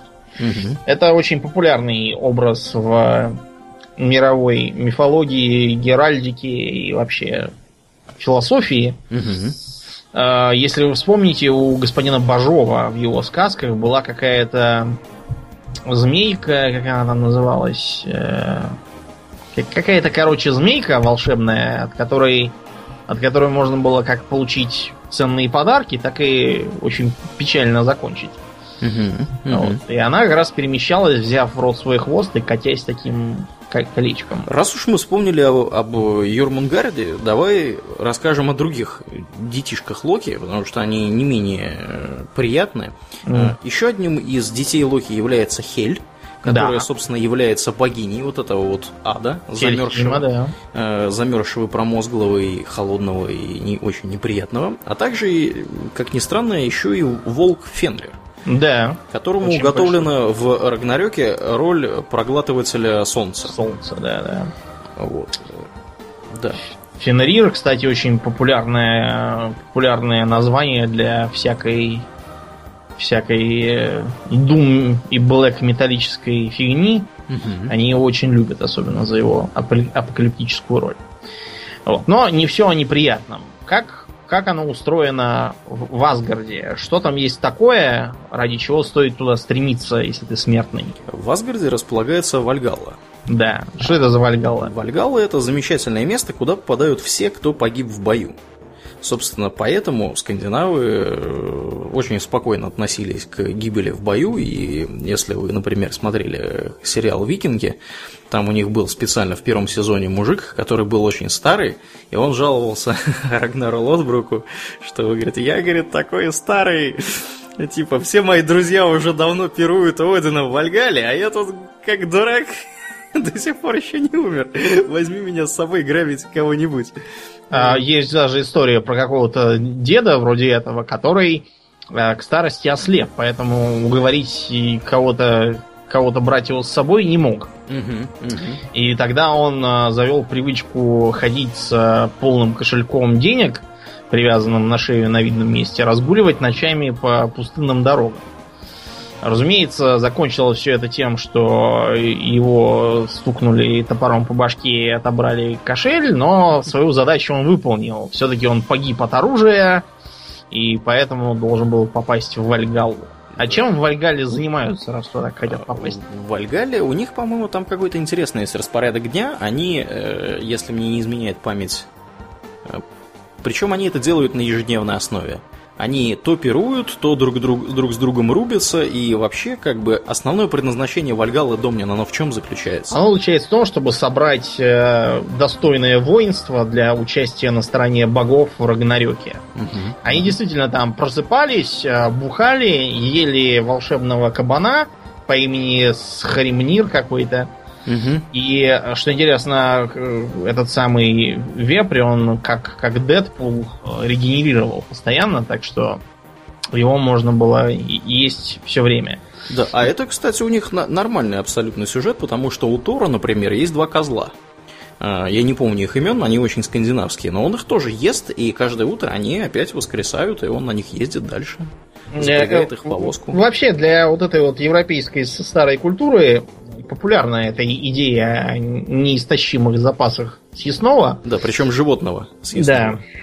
Да. Ну и не только. Вот, скажем, для а, Британии, да, там с артурианским мифом появилась вот идея о трех реликвиях. Это э, копье, которое не промахивается, это меч Экскалибур, который всех стрижает, и это чаша Грааля. Ну так вот, чаша Грааля, как и все остальные артефакты, это все из переосмысления старинных кельтских и германских э, идей о либо чаше, в которой не кончается бухло, Мгм. либо о котле, в котором не иссякает вареное мясо. Вот э, из этого оно и, и- появилось. А, пьянка там тоже бесконечная, потому что мед там варится из молока той самой козы, что объедает ветки. Значит, потом они бьются друг с другом, после этого воскресают. Когда все закончат, он приходят э, валькирии, они их, значит, дерут, ложатся спать, и все по-новому. Да. Так круг, круглые сутки. С точки зрения э, примитивной э, воинско-грабительской культуры, это самый замечательный рай, какой только можно себе вообразить. Мгм, мгм. А вот эти вот валькирии, они там для чего, кроме, кроме оргий? Валькирии, они еще и, собственно, доставляют умерших, души умерших э, воинов в эту самую Вальгалу. То есть Да. они летают над полем боя и собирают, значит, павших воинов и отвозят их туда. У меня вот эти описания вызывают ассоциацию, знаешь, такая летит такая в блокнотик. Так, вон тот рыжебородый слева, чек. Вон тот лысый старый, ему череп только что проломили, чек. Но э, в Вальгалу попадают далеко не все, а только половина. Куда Да. другая половина едет? А другую половину забирает Фрея. Да. А, я, правда, не очень помню, что она с ними делает. А у нее там такой как бы бесконечный луг, на котором тоже стоят столы, тоже можно бухать, орать и напоминает э, вот эти вот Елисейские поля у греков. А, ага, окей. То есть выглядит действительно как здоровый такой бесконечный луг, на котором постоянная пьянка. А, у как его звать-то? У Сангвина из Elder Scrolls тоже примерно такой же мир. Э, Выглядит тоже как такая бесконечная ночная поляна, на которой стоят столы, фонари, и все пьянствуют. И Сангвин тоже там же с ними. Мгм. Потому что он бог дебоширства. Да, э, давай про Фрею немножко расскажем. Фрея это э, на самом деле из рода, она из рода Ванов, она к асам никакого отношения Да. не имеет, и она дочь Вана Ньорда. А Ньорд является приемным сыном Одина, которого Ваны оставили в Асгарде заложником после того, как асы и Ваны, собственно, заключили мир. И это еще один характерный пример того, как в, то, в те времена э, делались дела между племенами. Да? Ну То есть, да, через если у нас браков и усыновление. да, если у нас была какая-то разборка, это, кстати, в «Игре престолов» то же самое, да? По- Помнишь, у Неда Старка Да. в в заложники он взял э, Теона Грейджоя, да? Да. С Железных островов. Вот, чтобы, как бы, ну... У них обычай был меняться заложниками, по- поэтому если кто-то вдруг приходит, г- с кем вы поменялись заложниками, приходит с оружием и говорит, чуваки, мы пришли вас убивать. Они, ну, хорошо, первым делом реже ваших заложников. Да. А обычно заложниками являются там не кто-нибудь, да? А сын, наследник там. Да, правящего, правящего вождя соседнего племени. Поэтому, как бы, логично, что э, такая мера имела место быть и, име- и был- была довольно эффективной. Поэтому, играя в Crusader Kings, всегда берите на воспитание детей своих вассалов к себе. Хрен после этого они восстанут. В общем, Фрейя действительно такая была богиня. Считается богиней любви, красоты и при этом войны. Внезапно. Да, а вообще вот если посмотреть на описание ипостасей и занятий богов, то там вы увидите следующее. Один, э, что он кто? Он бог э, неба, справедливости, мудрости и воинской доблести. Да. Тор, бог грома, а почему-то еще и плодородия, видимо, потому что после грома бывает дождь. Мгм. Кроме того, он тоже бог войны. Тюр, бог неба, э, войны и воинских правил. Мгм. Ам, так, дальше что у нас там? А, Видар, а, молчаливый бог, божество войны. Уиль, бог стрельбы из лука и охоты. А, Вали, сын Отина, бог отмщения. То есть, видимо, тоже путем убиения кого-то. Да, да. А, так, что у нас тут еще? А, богиня. А вот, есть у нас тут еще Скади, богиня-лыжница, тоже покровительница воинов и охотников. А, короче, вы, вы видите, что тут у них что не бог, то все, все про войну. К войне. Причем вот с Фрией интересный э, эпизод я выслушал в этом подкасте, который мы упоминали в одном из предыдущих выпусков The History of English. Дело в том, что Фрея, скорее всего, является одним и тем же божеством с богиней Фриг, которая является... Фриг является женой Одина. Жена Одина, да. А, как бы э, и есть мнение, что Фрея и Фриг это просто разное произношение одной и той же. Изначально это было разное произношение одной и той же богини э, на севере германских племен и на юге. И вот на юге она был, стала, по-моему, Фриг, а на, на севере была Фрея. Или наоборот, я вот точно не помню. И, и, на- и это не одна, так сказать, не единственное подозрение. Вот, например, есть богиня любви, да, еще одна. по имени Сьевн, а есть богиня любви по имени Левн. И, угу. честно говоря, непонятно. Да, да, да. Ну, в, чем, в чем разница? Да, ну и плюс э, в, этой, в эту теорию еще входит в то, что у Фреи был. Э, Фрея была замужем единожды, и а, она была замужем за человеком по имени Од, который считается э, одним из воплощений Одина. То есть она, по сути, жена Одина была. Вот. При всем при том, что этот Од был смертным, куда-то пропал, скорее всего, погиб, и после этого она, значит, плачет, умеет плакать золотыми слезами. Вот. Можете себе такое представить? Да. Что вот интересно, у скандинавов мифология счастливо избежала, э, скажем так, адаптации под современные нравы. Потому что, видимо, то ли позже занялись, то ли, может быть, потому что она менее популярна, чем греческая, то ли, может быть, потому что э, все изначально э, считают, что там викинги, э, кровь для бога крови и все такое, и глупо это смягчать. Но вот э, то, что сделали с мифологией античной современные деятели, это просто караул. Например, э, во всяких там мультиках про э, Геракла диснеевских. Ну, понятно, что это для детей, поэтому многие характерные для э, античной мифологии вещи это выселить. То есть то, что какую затейливую половую жизнь вели там на Олимпе все со всеми, как э, Геракл э, э, убил своего учителя по музыке, врезав ему кефарой, по-моему, или арфой, фактор, что он ему череп поломил. Потом, что он женился и в припадке безумия убил своих детей, потом, что он много раз там кого-то мочил тоже по принципу ты мне не нравишься. Ну и, в общем, там такие были не детские приключения абсолютно. Да. Я уж не говорю о том, что, скажем, э, рисовать э, Зевса как типа бога отца, э, при котором все хорошо, а титанов, которые хотят там вырваться из, из подземелий и его свергнуть как злодеев, при которых все было плохо, это прямое противоречие тексту. Наоборот, при титанах был золотой век, и все жили долго и счастливо. А при олимпийцах, наоборот, одни неприятности.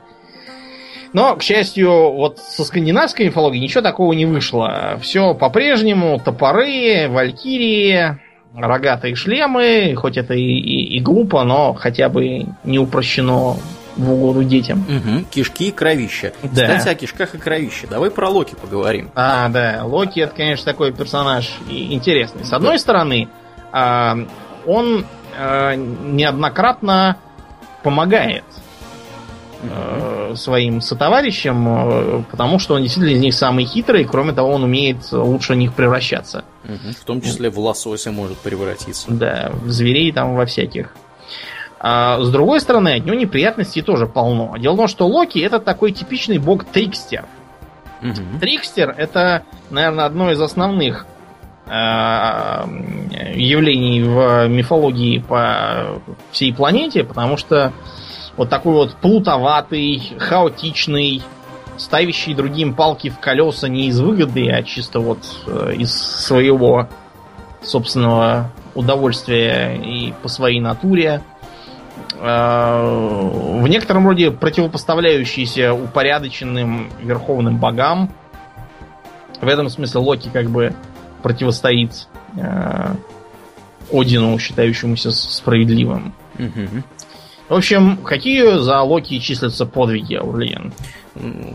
Ну, начнем, наверное, с того, что Локи является, как мы уже упоминали, родителем нескольких э, хтонических чудищ. хтонических чудищ, но при этом он является еще и родителем, э, скажем так, восьминогого коня Слейпнира, на котором, который принадлежит Одину. Там целая история есть, как он стал отцом этого коня. Э, дело в том, что Йотун Каменщик, который строил Асгард, за, видимо, если мне не изменяет память, видимо, за э, услуги за свои по строительству Асгарда потребовал в жены Фрею. Ну, естественно, как мы Фрею да, отдадим Фрею какому-то, какому-то етуну. Вот. И при этом как, как бы стали боги думать, как, как решить эту ситуацию, и Локи решил э,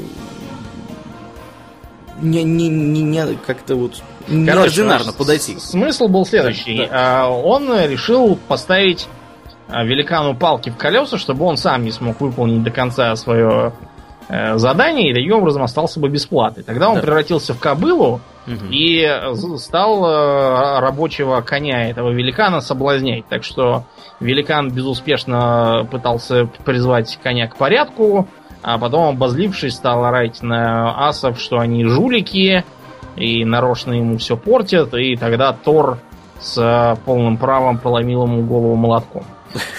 Вот. А Локи после этого родил, собственно, этого Слипнира, по-моему, Да, восьминогого.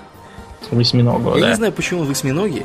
Для Ну, чтобы быстрее, быстрее бежать. видимо. У него четыре ноги рабочих, четыре отдыхают. Потом он так раз и на других четырех бежит. Да, то есть у него как бы все четыре, вот как, где у обычного коня четыре ноги, у него они парные, получаются. Да. То есть за счет этого их восемь. Вот э, такой вот товарищ. Э, Потом Локи еще как-то раз выручил э, этого самого Тора. Да, Тора выручил, потому что от Тора тоже требовали... а, у Тора сперли молоток великаны мгм. и э, стали требовать тоже в жены одну из э, богинь там всяких. Короче, Локи присоветовал Тору сделать следующим образом. А, Они э, оденутся бабами, и Тор, собственно, нарядился как нарядился как невеста. И вот я- у меня даже где-то был стих этот. А вот. Надели на Тора покров невесте, и на шею повесили брисингов гривну. Э, Это Фрейен, Фрейен ожерелье, видимо, Фрей была твоей невестой. Сбоку бренчала связка отмычек. Вот я не знаю, честно говоря, почему есть связка отмычек и зачем им это нужно. Под бабьим подолом упрятались ноги, на грудь нацепили камней драгоценных, а на макушку приличный убор. Локи промолвил сын Лувей, а я при невесте буду подружкой, поедем-ка вместе мы в Йотунхейм. Ну, в общем, там у них начался пир, и на пиру Тор чуть не спалился. Потому что он по своей привычке принялся жрать в Трихаре. Вот. И поэтому, в общем, а, э, как-то бы- быка и восемь пожрал лососи, и все гостинцы, что были для женщин, и меду три бочки выпил. Трюм промолвил Йотун владыка, можно ли невесте так много есть? Кто из невест столько наест и меду напьет за один присест? А Локи, по- поняв, что надо спасать дело, заявил, Фрейя не ела восемь ночей, вот как хотела попасть в Йотунхей. Ну вот. Э, Это сп- спасло их, поэтому, в общем, для освящения брачного союза принесли тот самый украденный молот. И Тор тут же сбрасывает с себя платье, хватает молот и начинает там всех мочить. Да, и всех замочил в итоге. Да, и всех замочил в итоге, так что Локи его там здорово выручил. Да, кстати, о Слейпнере я тут внезапно увидел, что значительное количество военных подразделений вооруженных сил Швеции вообще на своем гербе имеет этого самого восьминогого коня Слейпнера. Да, Мгм. интересно. Вот, в частности, герб оборонных сил э, тыла, э, военно-морского какого-то здесь, по-моему, то ли корабля, то ли какого-то подразделения. Э, Вот, и какого-то административного центра Веркстат. Э, тоже у них этот конь. Видимо, за счет, ну, действительно, за счет того, что он быстрый, как бы, быстро реагируем, все дела. Вот. М-м, Такой- Интересно. Такой вот момент. Но при этом Локи не, не очень хорошо закончил. Ну, как, как Да, закончил. да, закончил он тем, что, в общем, все-таки все-таки его проделки привели богов в бешенство, его поэтому схватили, связали кишками его сына. Причем там, И- там история, у, там живая, красочная история. Кишки потроха. Э, Ты рассказываешь не очень красочно, да, я расскажу. Давай. Значит, э, у него была жена Сигюн, которая родила ему двух сыновей. Нарви или Нари и Вали. И, собственно, боги, когда они узнали, что Локи причастен, а Локи там, там история такая. Локи пришел на пир к богам, и что-то ему шлея под хвост попало, он стал богов, значит, обвинять э, в трусости, а богиню Э, обвинять в Это распутности. вообще, я вам скажу, что у всех этих богов была какая-то манера общения у базарных баб, читать, потому что они постоянно друг припираются в стиле «сам дурак». Например, Локи на этом перу обвинять стал Одина, что он плохо судит и всяким трусам э, дает победу, но это, видимо, от- отражение того, что в бою часто побеждают хитростью Мгм. и всякими военными уловками, а вовсе не просто ура побежали. А Один ему говорит, что а зато восемь зим ты в подземелье сидел, был дойный коровой, был жонкой рожалой, ты бобоподобный муж. А Локи ему, а сам ты на острове сам сей, как ведьма, бил в барабаны, жил ворожея у людей в услужении, сам ты бобоподобный муж. Научен слово за слово, шутка за шутку. Да. И в конце концов Локи такой действительно говорит о чем? В чем он признался? Он признался в том, что он причастен к гибели бога Бальдра, вот, э, большого кореша всех остальных богов. Вот. И после того, как вот до него дошло, что он ляпнул что-то не то, А еще он никогда он не был так близок к провалу. да, в рыбу. Да, вот прикинулся лососем, спрятался в водопаде какого-то там фьорда Фр- Франангр. Вот, но асы поймали его и поймали его вот этих детей Вали и Нарви. Э, значит, Вали они превратили в волка, которого заставили загрызть, бра- э, загрызть его брата. Э, И кишками Нарви связали Локи, приковали его к, скане, э, к скале, э, и над ним,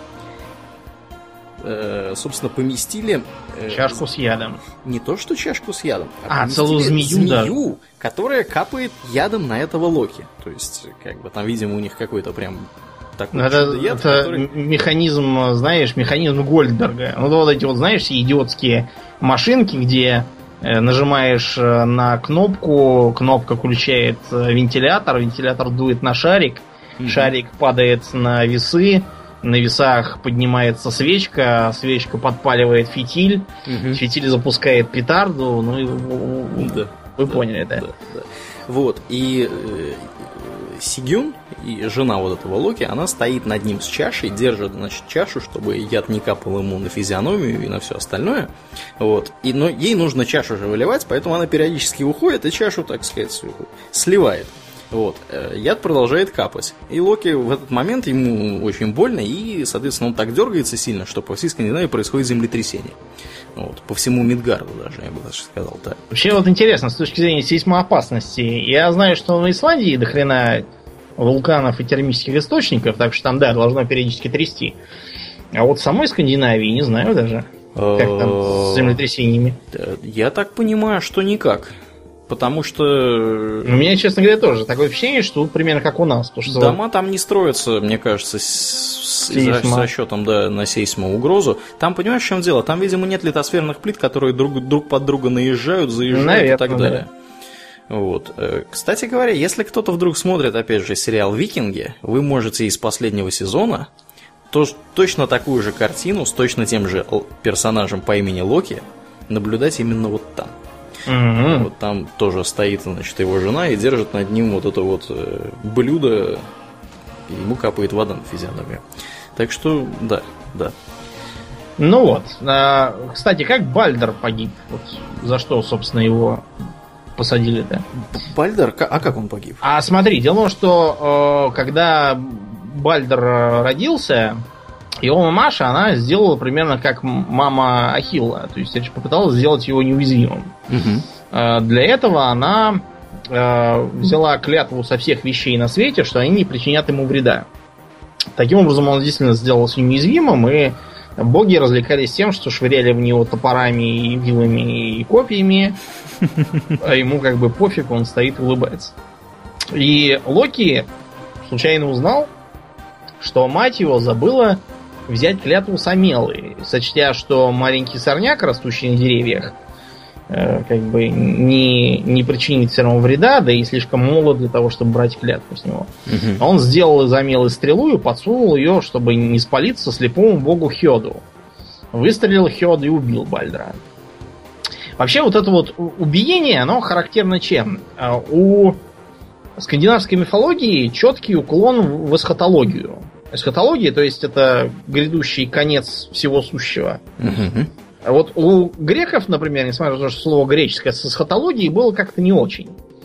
Они не задумывались о том, что будет когда там конец света, то есть, по их мнению, все всегда делалось только хуже и хуже в итоге, но такого, чтобы там была гибель мира, до этого они не дошли. Мгм. А вообще по миру эсхатология это почтенная такая дисциплина. Например, вот у индуистов, да, в их э, мифах э, жизнь циклична. То есть, например, тот же Шива, он пляшет, разрушая мир. И после этого строится мир новый. В буддизме тоже подобные мотивы, что все угу. кругами идет, а потом будет когда-то там, когда уже про буддизм забудут, придет Будда Майтрея, и опять все пойдет по новой. В семито-хамитской традиции тоже предполагается, что будет когда-то конец света, и мир погибнет, потому что отравлен грехами первого человека Адама. И поэтому, в общем, будет все плохо. Христианство в это привнесло идею о том, что пришел Христос и исправил проблему с Адамом. Mm-hmm. Вот. Но, тем не менее, все равно обратите внимание, сколько в христианской культуре фильмов про конец света. И там все время герои бегают, этот конец света пытаются остановить, и что, что интересно, останавливают. Угу, Хотя угу. по простейшей логике, наоборот, они должны всеми силами его приближать, потому что это же как бы так и надо.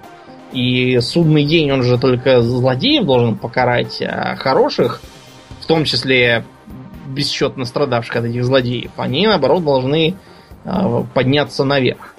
И э, выходит, то есть, подождите, что все эти герои, они на самом деле сволочи, которые не хотят нести воздаяние за свои дела. Да, да. В общем, э, это какая-то, да, это двоеверие, опять же, такое. Ну вот, а у скандинавов, с одной стороны, в их эсхатологии четко виден фатализм, потому что что предначертано, то будет. Вот Бальдру предсказано было, что он погибнет, он погибает. Угу. Примерно как у, у греков тоже, когда там Ахиллу дали на выбор либо длинную и бесполезную жизнь, либо короткую и яркую. Вот он выбрал короткую и яркую, и никакие ухищрения его мамы не помогли, его все равно в пятку стрелой сразили. Угу. Примерно так и у скандинавов. А, вот то, что Локи когда-нибудь все равно вырвется, он вырвется, как его там не связывай, чем его не поливай. Фенрира связывают э, цепью. При этом, каким образом Фенрир вообще согласился, чтобы его вязали?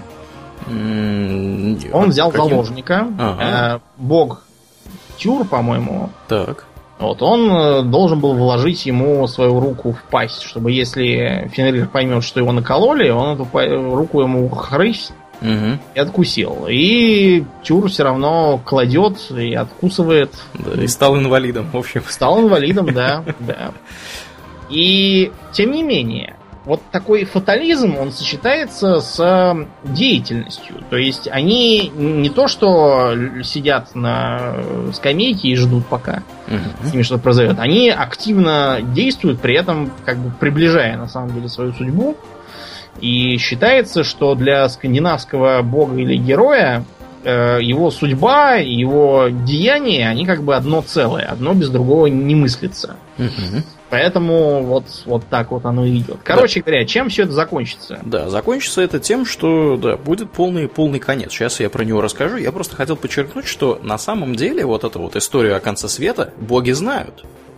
Они прекрасно. знают, они да. знают об этом прекрасно. Они знают, что что бы они ни делали, они как бы все равно э, этот конец света будет, и он будет происходить ровно так, как им было сказано, потому что это одно из пророчеств, которое Один получил каким-то образом, я вот не помню каким сейчас. Но, тем а там менее... мертвую, мертвую ага. прорицательницу вызвали из Хеля, Хелихейма, да, и она им напророчила. А, понятно.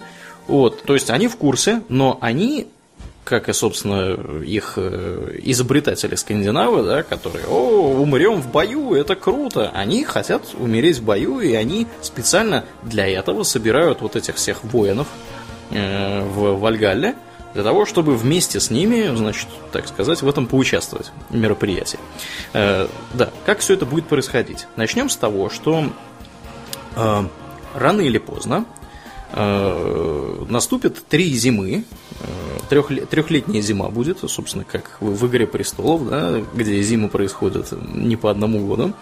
И зима будет настолько сильной что, перед Рагнарёком, что э, моря промерзнут до дна – и из Хельф, Хельхельма приплывет, ну, точнее даже прискользит, наверное, да, корабль под названием э, Нагльфар, который сделан из, кстати говоря, на минуточку, из ногтей мертвецов. Поэтому у всякого приличного викинга была всегда неплохая ситуация с маникюром. Да, да. Они стригли ногти как бы так, чтобы, как, если вдруг, вернее, когда вдруг их убьют, да.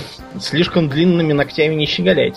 Да, не пополнять э, корабль из ногтей, потому что потом придется с ним биться, с этим кораблем в Рагнарёке. Да. да? Вот.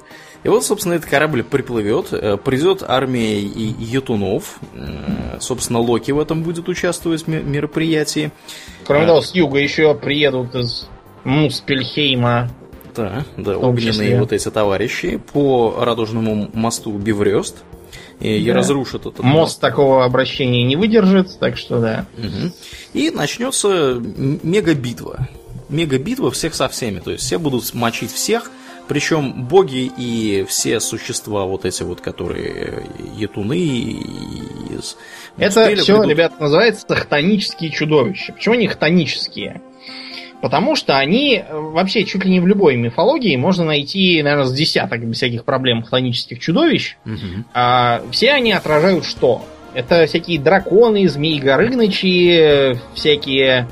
Вот я просто хотел маленькую ремарку сделать касательно того, что любая мифология отражает жизнь, собственно, народа. Вот мы видим, что у викингов, допустим, это обязательно про битвы, пьянство, грабежи и убийства. Угу.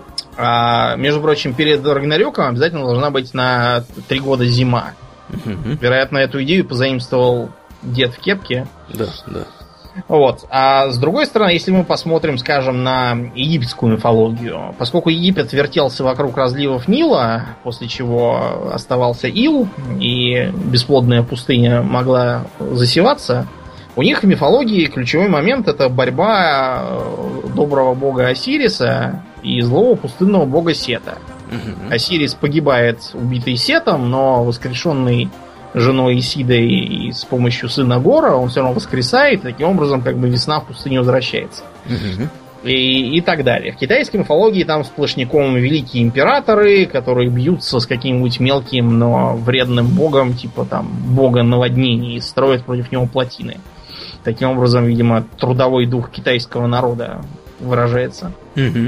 У греков боги сплошь э, сидят, бухают, э, ведут половую жизнь, и придумывают себе всевозможные развлечения. Как было, в общем, характерно для рабовладельческого общества и, и, и так далее. Ну и вот хтонические существа, поэтому у всех свои. У викингов, например, это видно инистые великаны, всякие там холодные, вот тот же самый змей морской, который, видимо, отражает страх перед морем. Угу. Морской и... ад. Да, да. Вот, кстати, для викингов морской ад это самое самая неприятная вещь, потому что тот, кто потонул, тот как бы и не попадает ни в какой рай. Он же не в бою помер, а как бы от воды. Угу. И из-за этого викинги старались в море, собственно, не биться, а высаживаться на сушу. Хотя с мореплаванием у них был полный порядок. Угу. Вот. А, да. Ну, собственно, да, будет, будет вот это грандиозное мочило, все друг друга перебьют, но при этом не все так плохо. То есть у них не все пессимистично, да, у них При этом, что интересно, все перебьют друг друга по расписанию. То есть, например, Один сражается с Фенриром и погибает, но тут же пасть Фенрира разрывает его сын Видар.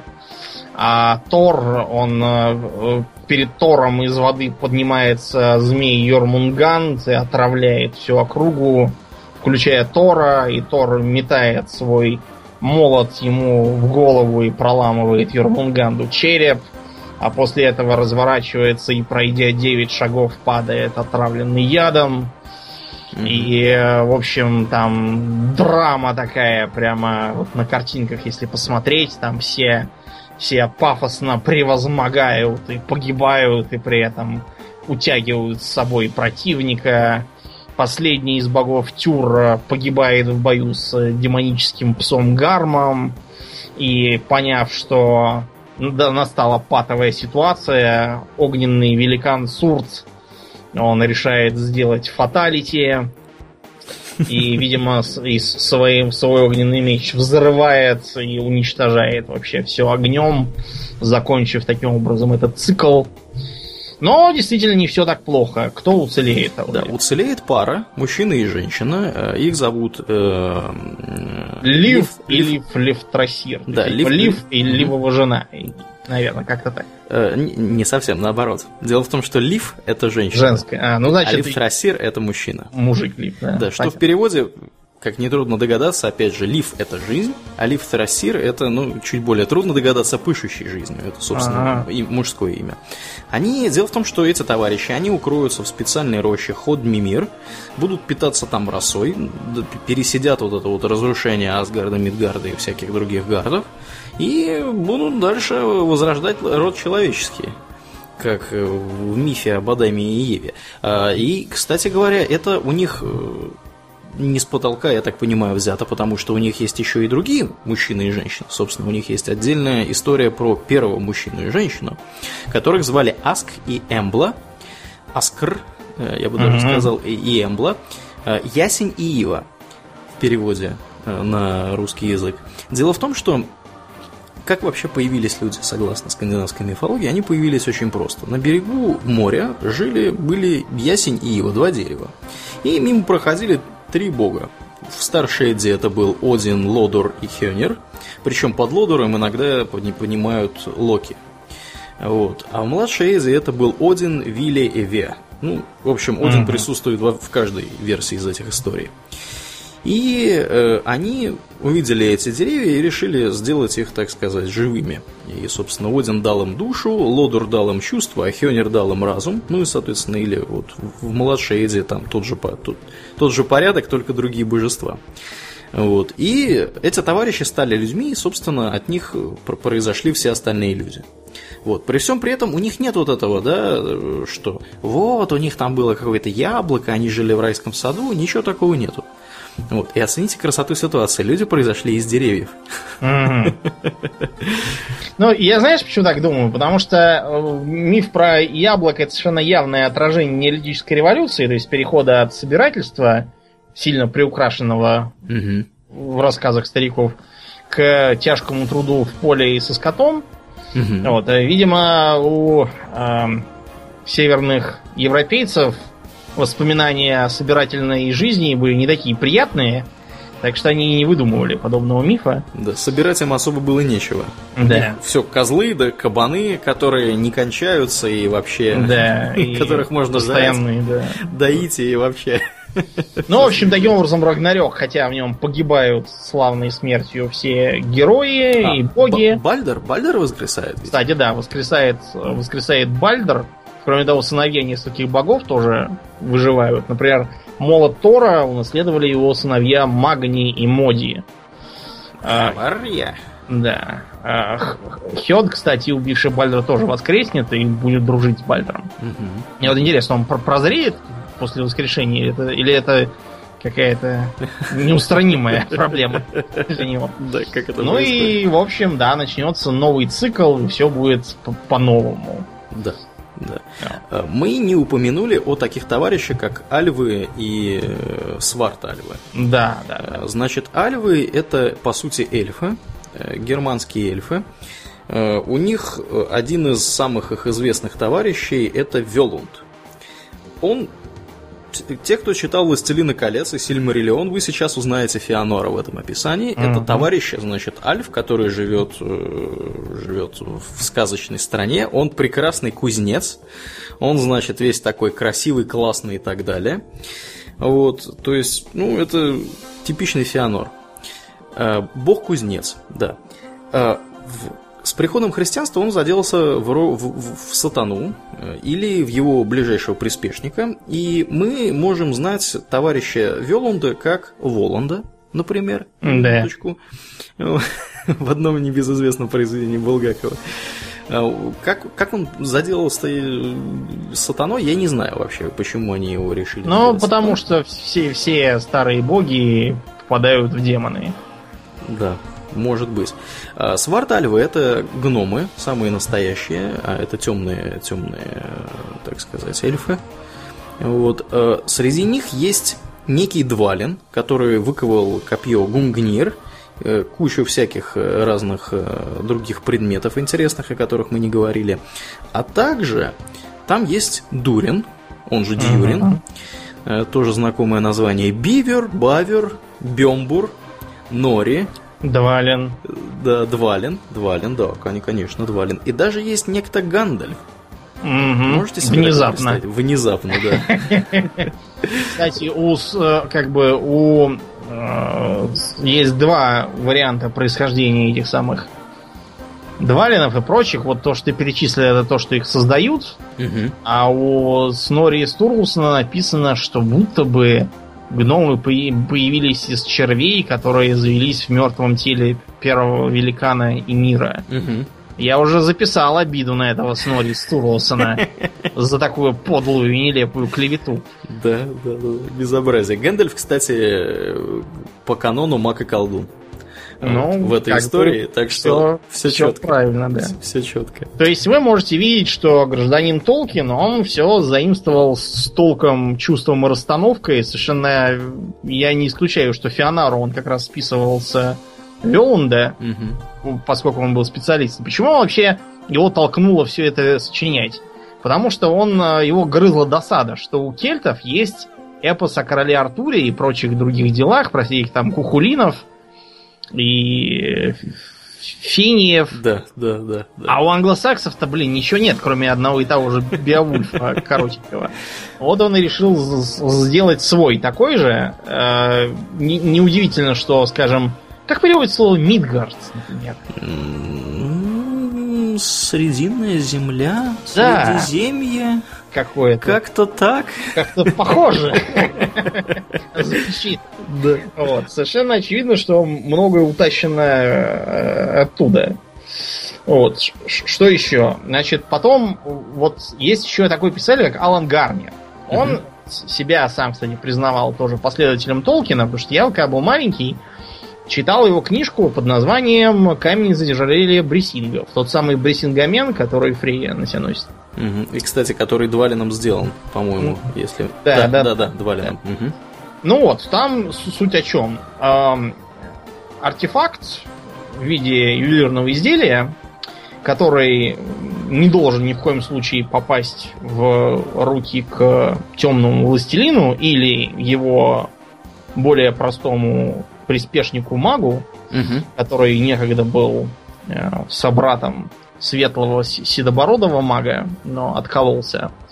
Вот. Он оказывается волей судьбы утерянным и попадает к э, двум совершенно для этого не предназначенным э, существам, которые маленькие, ничего не смыслят и как бы непригодны, вообще говоря, к подвигам. Но э, при помощи э, целой команды из разномастных специалистов, там включается и волшебник, и гномы, и здоровый мужик с дубиной. В общем, они отправляются нести этот артефакт в безопасное место. А, по дороге а, чуть-чуть не замерзают в холоде. Вот, но все, все-таки... А, а, да, еще по дороге они должны были пройти через древние копии, там с трудом пролезли, отбиваясь от местных гоблинов, которых, кстати, в этой книге называют сварт-альфарами. Да. Вот. Они попадают частью на такой изолированный островок безопасности к прекрасной и вечно молодой волшебнице, которая их наделяет всякими плащами там, едой. Лодки дает им. Да, да, да, и отправляет, кроме шутки, она на острове там говорит. Вот, и отправляет их дальше, и, короче, там такая мега битва, и там погибает Барами, э, в смысле, один из гномов. Ну, поняли. Короче, такой, такой «Властелин колец» для, для самых маленьких, но вообще довольно интересно написано. Я даже, кстати, недавно нашел вторую часть и стал читать. Это, погоди, это уже после было написано. Да, это было уже после написано. Это вот был такой, такое эпигонство. Ох, ты про Брессингамен сказал. Я не могу не рассказать эту историю. Значит, как Фрея получила этот Брессингамен по одной из версий. Фрея, будучи любовницей Одина, гуляла по лесу и набрела на пещеру, где четыре гнома любовались созданным ими ожерельем. То есть там были четыре гнома, которые, значит, Двалин, Берлин, Грер и Альф, Альфриг. Они сделали классное ожерелье. Вот, его увидела Фрея. Вот. Локи тайно следил за Фрей. Фрея, увидев это ожерелье, страстно захотела его получить, но гномы согласились отдать его только если Фрея одарит каждого своим вниманием. Короче, переспит, если с каждым гномом. Ну, Собственно, как бы- ожерелье она получила. Да, хорошо быть мастеровитым гномом. Вот, ну там еще, да, там еще... э, Не, знаешь, такая картина, такая кровать широкая, они такие четыре, четыре гнома такие лежат и курят под и Фрей такая посередине. Вот, да, в общем, ну, в общем, это, это совершенно нормальная история из, из вот этих вот Да. скандинавских Ну, сказок. э, Это вы еще подождите, мы с вами как-нибудь доберемся до мифологии греческой, там такого наслушаетесь. Да, о, Что придется, кстати, плашку 18 вешать, я аб- абсолютно серьезно сейчас говорю. да. Я думаю, что даже и сюда надо будет повесить. Ну, не знаю, это смотри сам на твое усмотрение. Как бы, я думаю, что ничего страшного мы сегодня не наговорили. Да, такого. да, да, да. Вот. э, Короче говоря, влияние скандинавской мифологии на современную художественную культуру огромно. Куда ни плюнь, вы чего только не найдете. Если в э, произведении есть гномы, то они будут так или иначе списаны вот с частью с вот этого вот. Со Если львов, да. да, если в произведении есть э, какой-нибудь там бар, то он будет совершенно явно под влиянием всех этих скальдов. И даже если это плохой бард, потому что, между прочим, легенда о том, как Один похитил мед, э, в котором как бы содержалось, содержался концентрированный поэтический дар, он его э, нес во рту и, в общем, пока летел в облике что за ним там гнались, и он от, от напряжения часть, э, часть расплескал, часть проглотил, вот, и таким образом она вышла с другого конца. И, в общем, все это попало к людям, и те, кому попало по голове расплесканным медом, те стали хорошими поэтами. А которым попало пометом, те, те стали скверными, бездарными э, поэтами. Так что все современные молодые талантливые авторы, Да, У Вот. нас для вас плохие новости. да, вы все потомки а, обгаженных вороном э, людей. Да, да, да. Но мы уже оставляем за кадром, конечно, всех этих бесконечных торов. Да, да. Ну, под, э- под это. Кстати, ты, ты в курсе, что в первоначальных комиксах э, Тор был внезапно олимпийским богом? Да. Ну, понимаешь, потому что это было, были 30-е годы. Далекая Европа. Да, уровень образования был еще хуже, чем сейчас. Так что, Что там? бог, Что- что молот, там? гром. А, В ну этой это- Европе я Олимп. читал, читал где-то, да. Да, там Скандинавия еще- один хрен. Да, там что-то такое было. Там на каких-то горах. А, вот Скандинавии горы. Ну, вот, значит, это Олимп. Вот, потом, к счастью, и- исправились. Да. Да. Так прекрасно. что, в общем, без, без скандинавского эпоса мы бы не были такими, как мы сейчас есть. И, кстати говоря, э, ведические, нордические сумасшедшие отечественного разлива тоже бы не были такими, как они есть. Просто потому, что славянское язычество изучено хуже, письменных памятников вообще почти нету. Мгм. Э, На вот, бересте писали, но да. читали то же самое.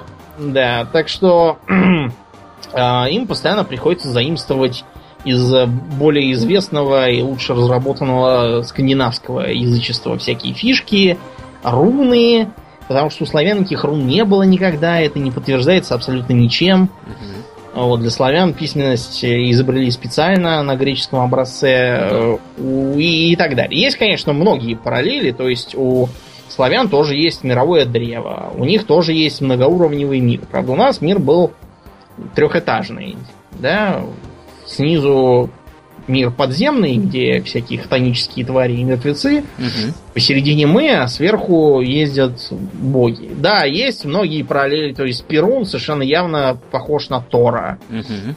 Да, есть и богини всякого там женского рукоделия, типа Мокоши, да.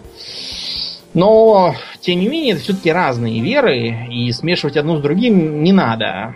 А уж про то, куда заводят э, теории про истинных арийцев, мы с вами с удовольствием расскажем в следующем выпуске, Да. и будете громко хохотать, если бы это не было так грустно. Да, а в завершение буквально упомянем, что э, скандинавская мифология просочилась не только в массовую культуру, но и в такую примитивную вещь, как дни недели. а, только не наши недели, а вот Ага, недели, британские. которые используются, да, в английском, в немецком, э, в шведском, например, том же самом. И, как ни странно, в финском доме. Я вот Да, но это, сейчас видимо, шведское влияние. Да, да, да, да, да. Ну, действительно, в Финляндии живет 5 миллионов человек, и, по-моему, что-то порядка миллиона из них У них шведы, да, и Говорит- шведский государственный язык. Да, шведский второй государственный у них язык. Так вот, вторник назван в честь Тюра. Да, Tuesday, потому что Тюр это в том числе и Тиус, разные названия Тиус. Э, да, я пытаюсь, пытаюсь вспомнить. Среда. Точно так же он по-шведски, кстати, по-моему. А, звучит. ну и все. Вот. Среда это в честь Одина, он же Водин. Да, он же Водан, Wednesday, да, Wednesday. Четверг это день Тора. Конечно, Thursday. Да, по-шведски он прям так и пишется. Thursday, Thursday, но да. произносится Thursday. Th- Tisdag, tisdag он произносится, потому что шведы О периодически как У произносят. Ну, я заметил, да. Friday произносится, ну, назван в честь Фреи. Очевидно, или, да, Или абсолютно. Фриги, опять же, да, то есть Тоже непонятно. дискуссионный вопрос, да. Вот, Это если не считать их за одно божество. да, ну, в шведском это fredag, то есть это Фрея, явная совершенно. То есть я так Мгм. думаю, что Фрея все-таки, наверное, была северным, э, северным э, диалектом называлась. Наверное. Вот. э, И э, как бы среда, э, не среда, суббота-воскресенье, э, не суббота-воскресенье, вру я, воскресенье-понедельник. Это э, в честь Солнца э, и, И Луны. Как ни Да. странно, да. То есть А Мон- суббота Monday, в честь кого знаешь? а суббота в честь, э, в честь, а кого, в кого, в честь кого Римского Сатурна. Для разнообразия. да, да, да, да, да. Но это, это заимствование. Дело в том, что все вот эти вот дни недели были заимствованы э, германскими племенами у тех же самых римлян, и назывались они по аналогии с римскими богами, потому что римские бога, собственно, они назывались, то есть как, как поступили германцы? Ага, у римлян семидневная неделя. Мы берем эту неделю, как там у них боги называются, так, такой-то, такой-то, такой-то. Ну, у нас это значит Тир, Один, Тор, Фрея. Мгм. Вот. Там у них чего? Там, значит, Солнце, Луна. Называем, значит, Сендак Монда. Да. Вот. На Сатурна что-то не На Сатурну, хватило. да, не хватило у них фантазии, у них, видимо, не было явного аналога Сатурна, поэтому они назвали как... как, как Да и вообще, честно говоря, вот где и я до сих пор не могу объяснить внятно, что делал этот Сатурн. Я знаю, что в честь него были пьянки Сатурналии, но да, да, да. Мне, бы- кажется, мне кажется, знаешь, у скандинавов и у германцев каждый день был как Сатурнали, поэтому они не, А, да, не они, видели видимо, смысла. называть отдельного бога в честь. Да, да, да. Кстати, да, вот что интересно, для такой пьющей как бы культуры, странно, что бога виноделия и винопития что-то я не вижу. А у них вина не было. Но Они- неважно, я имел в виду как бы в общем и целом. Вот сейчас чисто для для проверки. Вот сейчас я перечту. Войны есть, калически есть, охоты, хитрости, врачевания, целомудрие, опять целомудрие, покровительство, богини изобилия, покровительство девственности. Мне кажется, надо либо либо с изобилием завязывать, либо девственность как-то от- отбросить. Богини верности, богини хранителя, рассудительности. Нет, слушай-ка, нет никакого ни пива, ни водки, ничего. Ну, Что-то, может, просто у меня список не полный, но, видимо, действительно они считали, что, что это такая естественная часть жизни, что глупо назначать отдельного бога. отдельного бога на А вот у античной культуры есть, да, Дионис, Вак. А это знаешь почему? Потому что античные культуры все алканавты были. Еще Ну, те. Да, Только они винищем упивались, а на севере медом. Вот- да, Вот и вся разница. наверное, наверное. Вот. Кстати, интересный факт. У шведов с 1900 то ли 20 то ли какого-то года невозможно купить э, выпивку не в государственной моно- монополистическом магазине. Можешь Да. такое представить? Ты не можешь пойти, и он работает как бы в будние дни до 6 вечера, суббота, воскресенье, он, э, суббота, суббота, по-моему, он работает до 3, а в воскресенье он закрыт.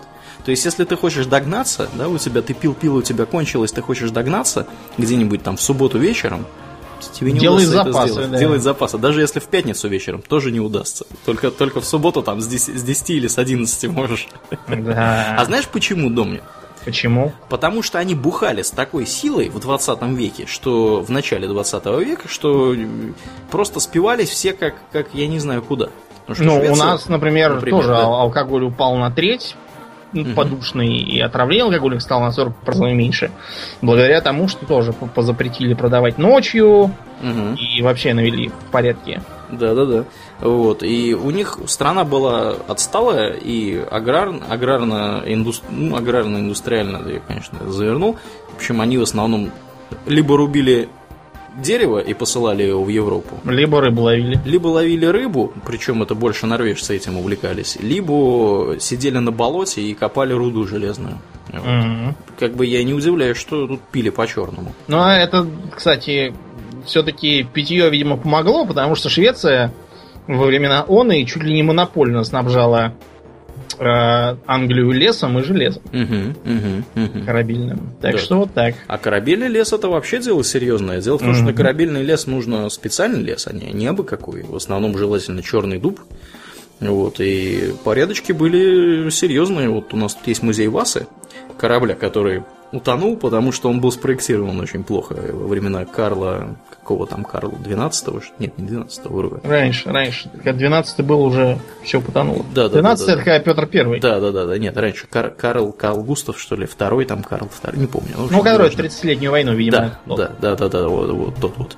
Вот, он заказал этот корабль, корабль построили, а он, значит, стал выходить с верфи и в итоге затонул быстро очень, потому что потому что мало в нем было балласта. Так вот, там у них музей такой здоровый построен, и рассказывается, как строили корабли вообще в 16 веке, в 16-17 веках. Удумнин, если ты хочешь пойти в лес и срубить какое-нибудь дерево, тебе нужно быть очень аккуратным в выборе этого самого дерева, потому что если ты, не приведи господи, слуби, срубишь вот этот вот самый Корабельный черный какой-нибудь, корабельный, да, тебя, тебя как государственного изменника вздернут на этом же дубу. Да. Вот, и ничего хорошего тебя не ждет. Там очень интересно, прям ходили вот эти мужики, которые корабелы, они так ходили по этому лесу и так смотрели, ага, вот это дерево мы срубим, вот тут вот, значит, такая вот штука будет из него вырезана, вот тут вот такая, то есть там прям нарисовано дерево в разрезе, и, и как они, значит, как, какие части, там вот угловые, какие вот уголки они будут выпиливать, прям нарисованы. Так что да, да.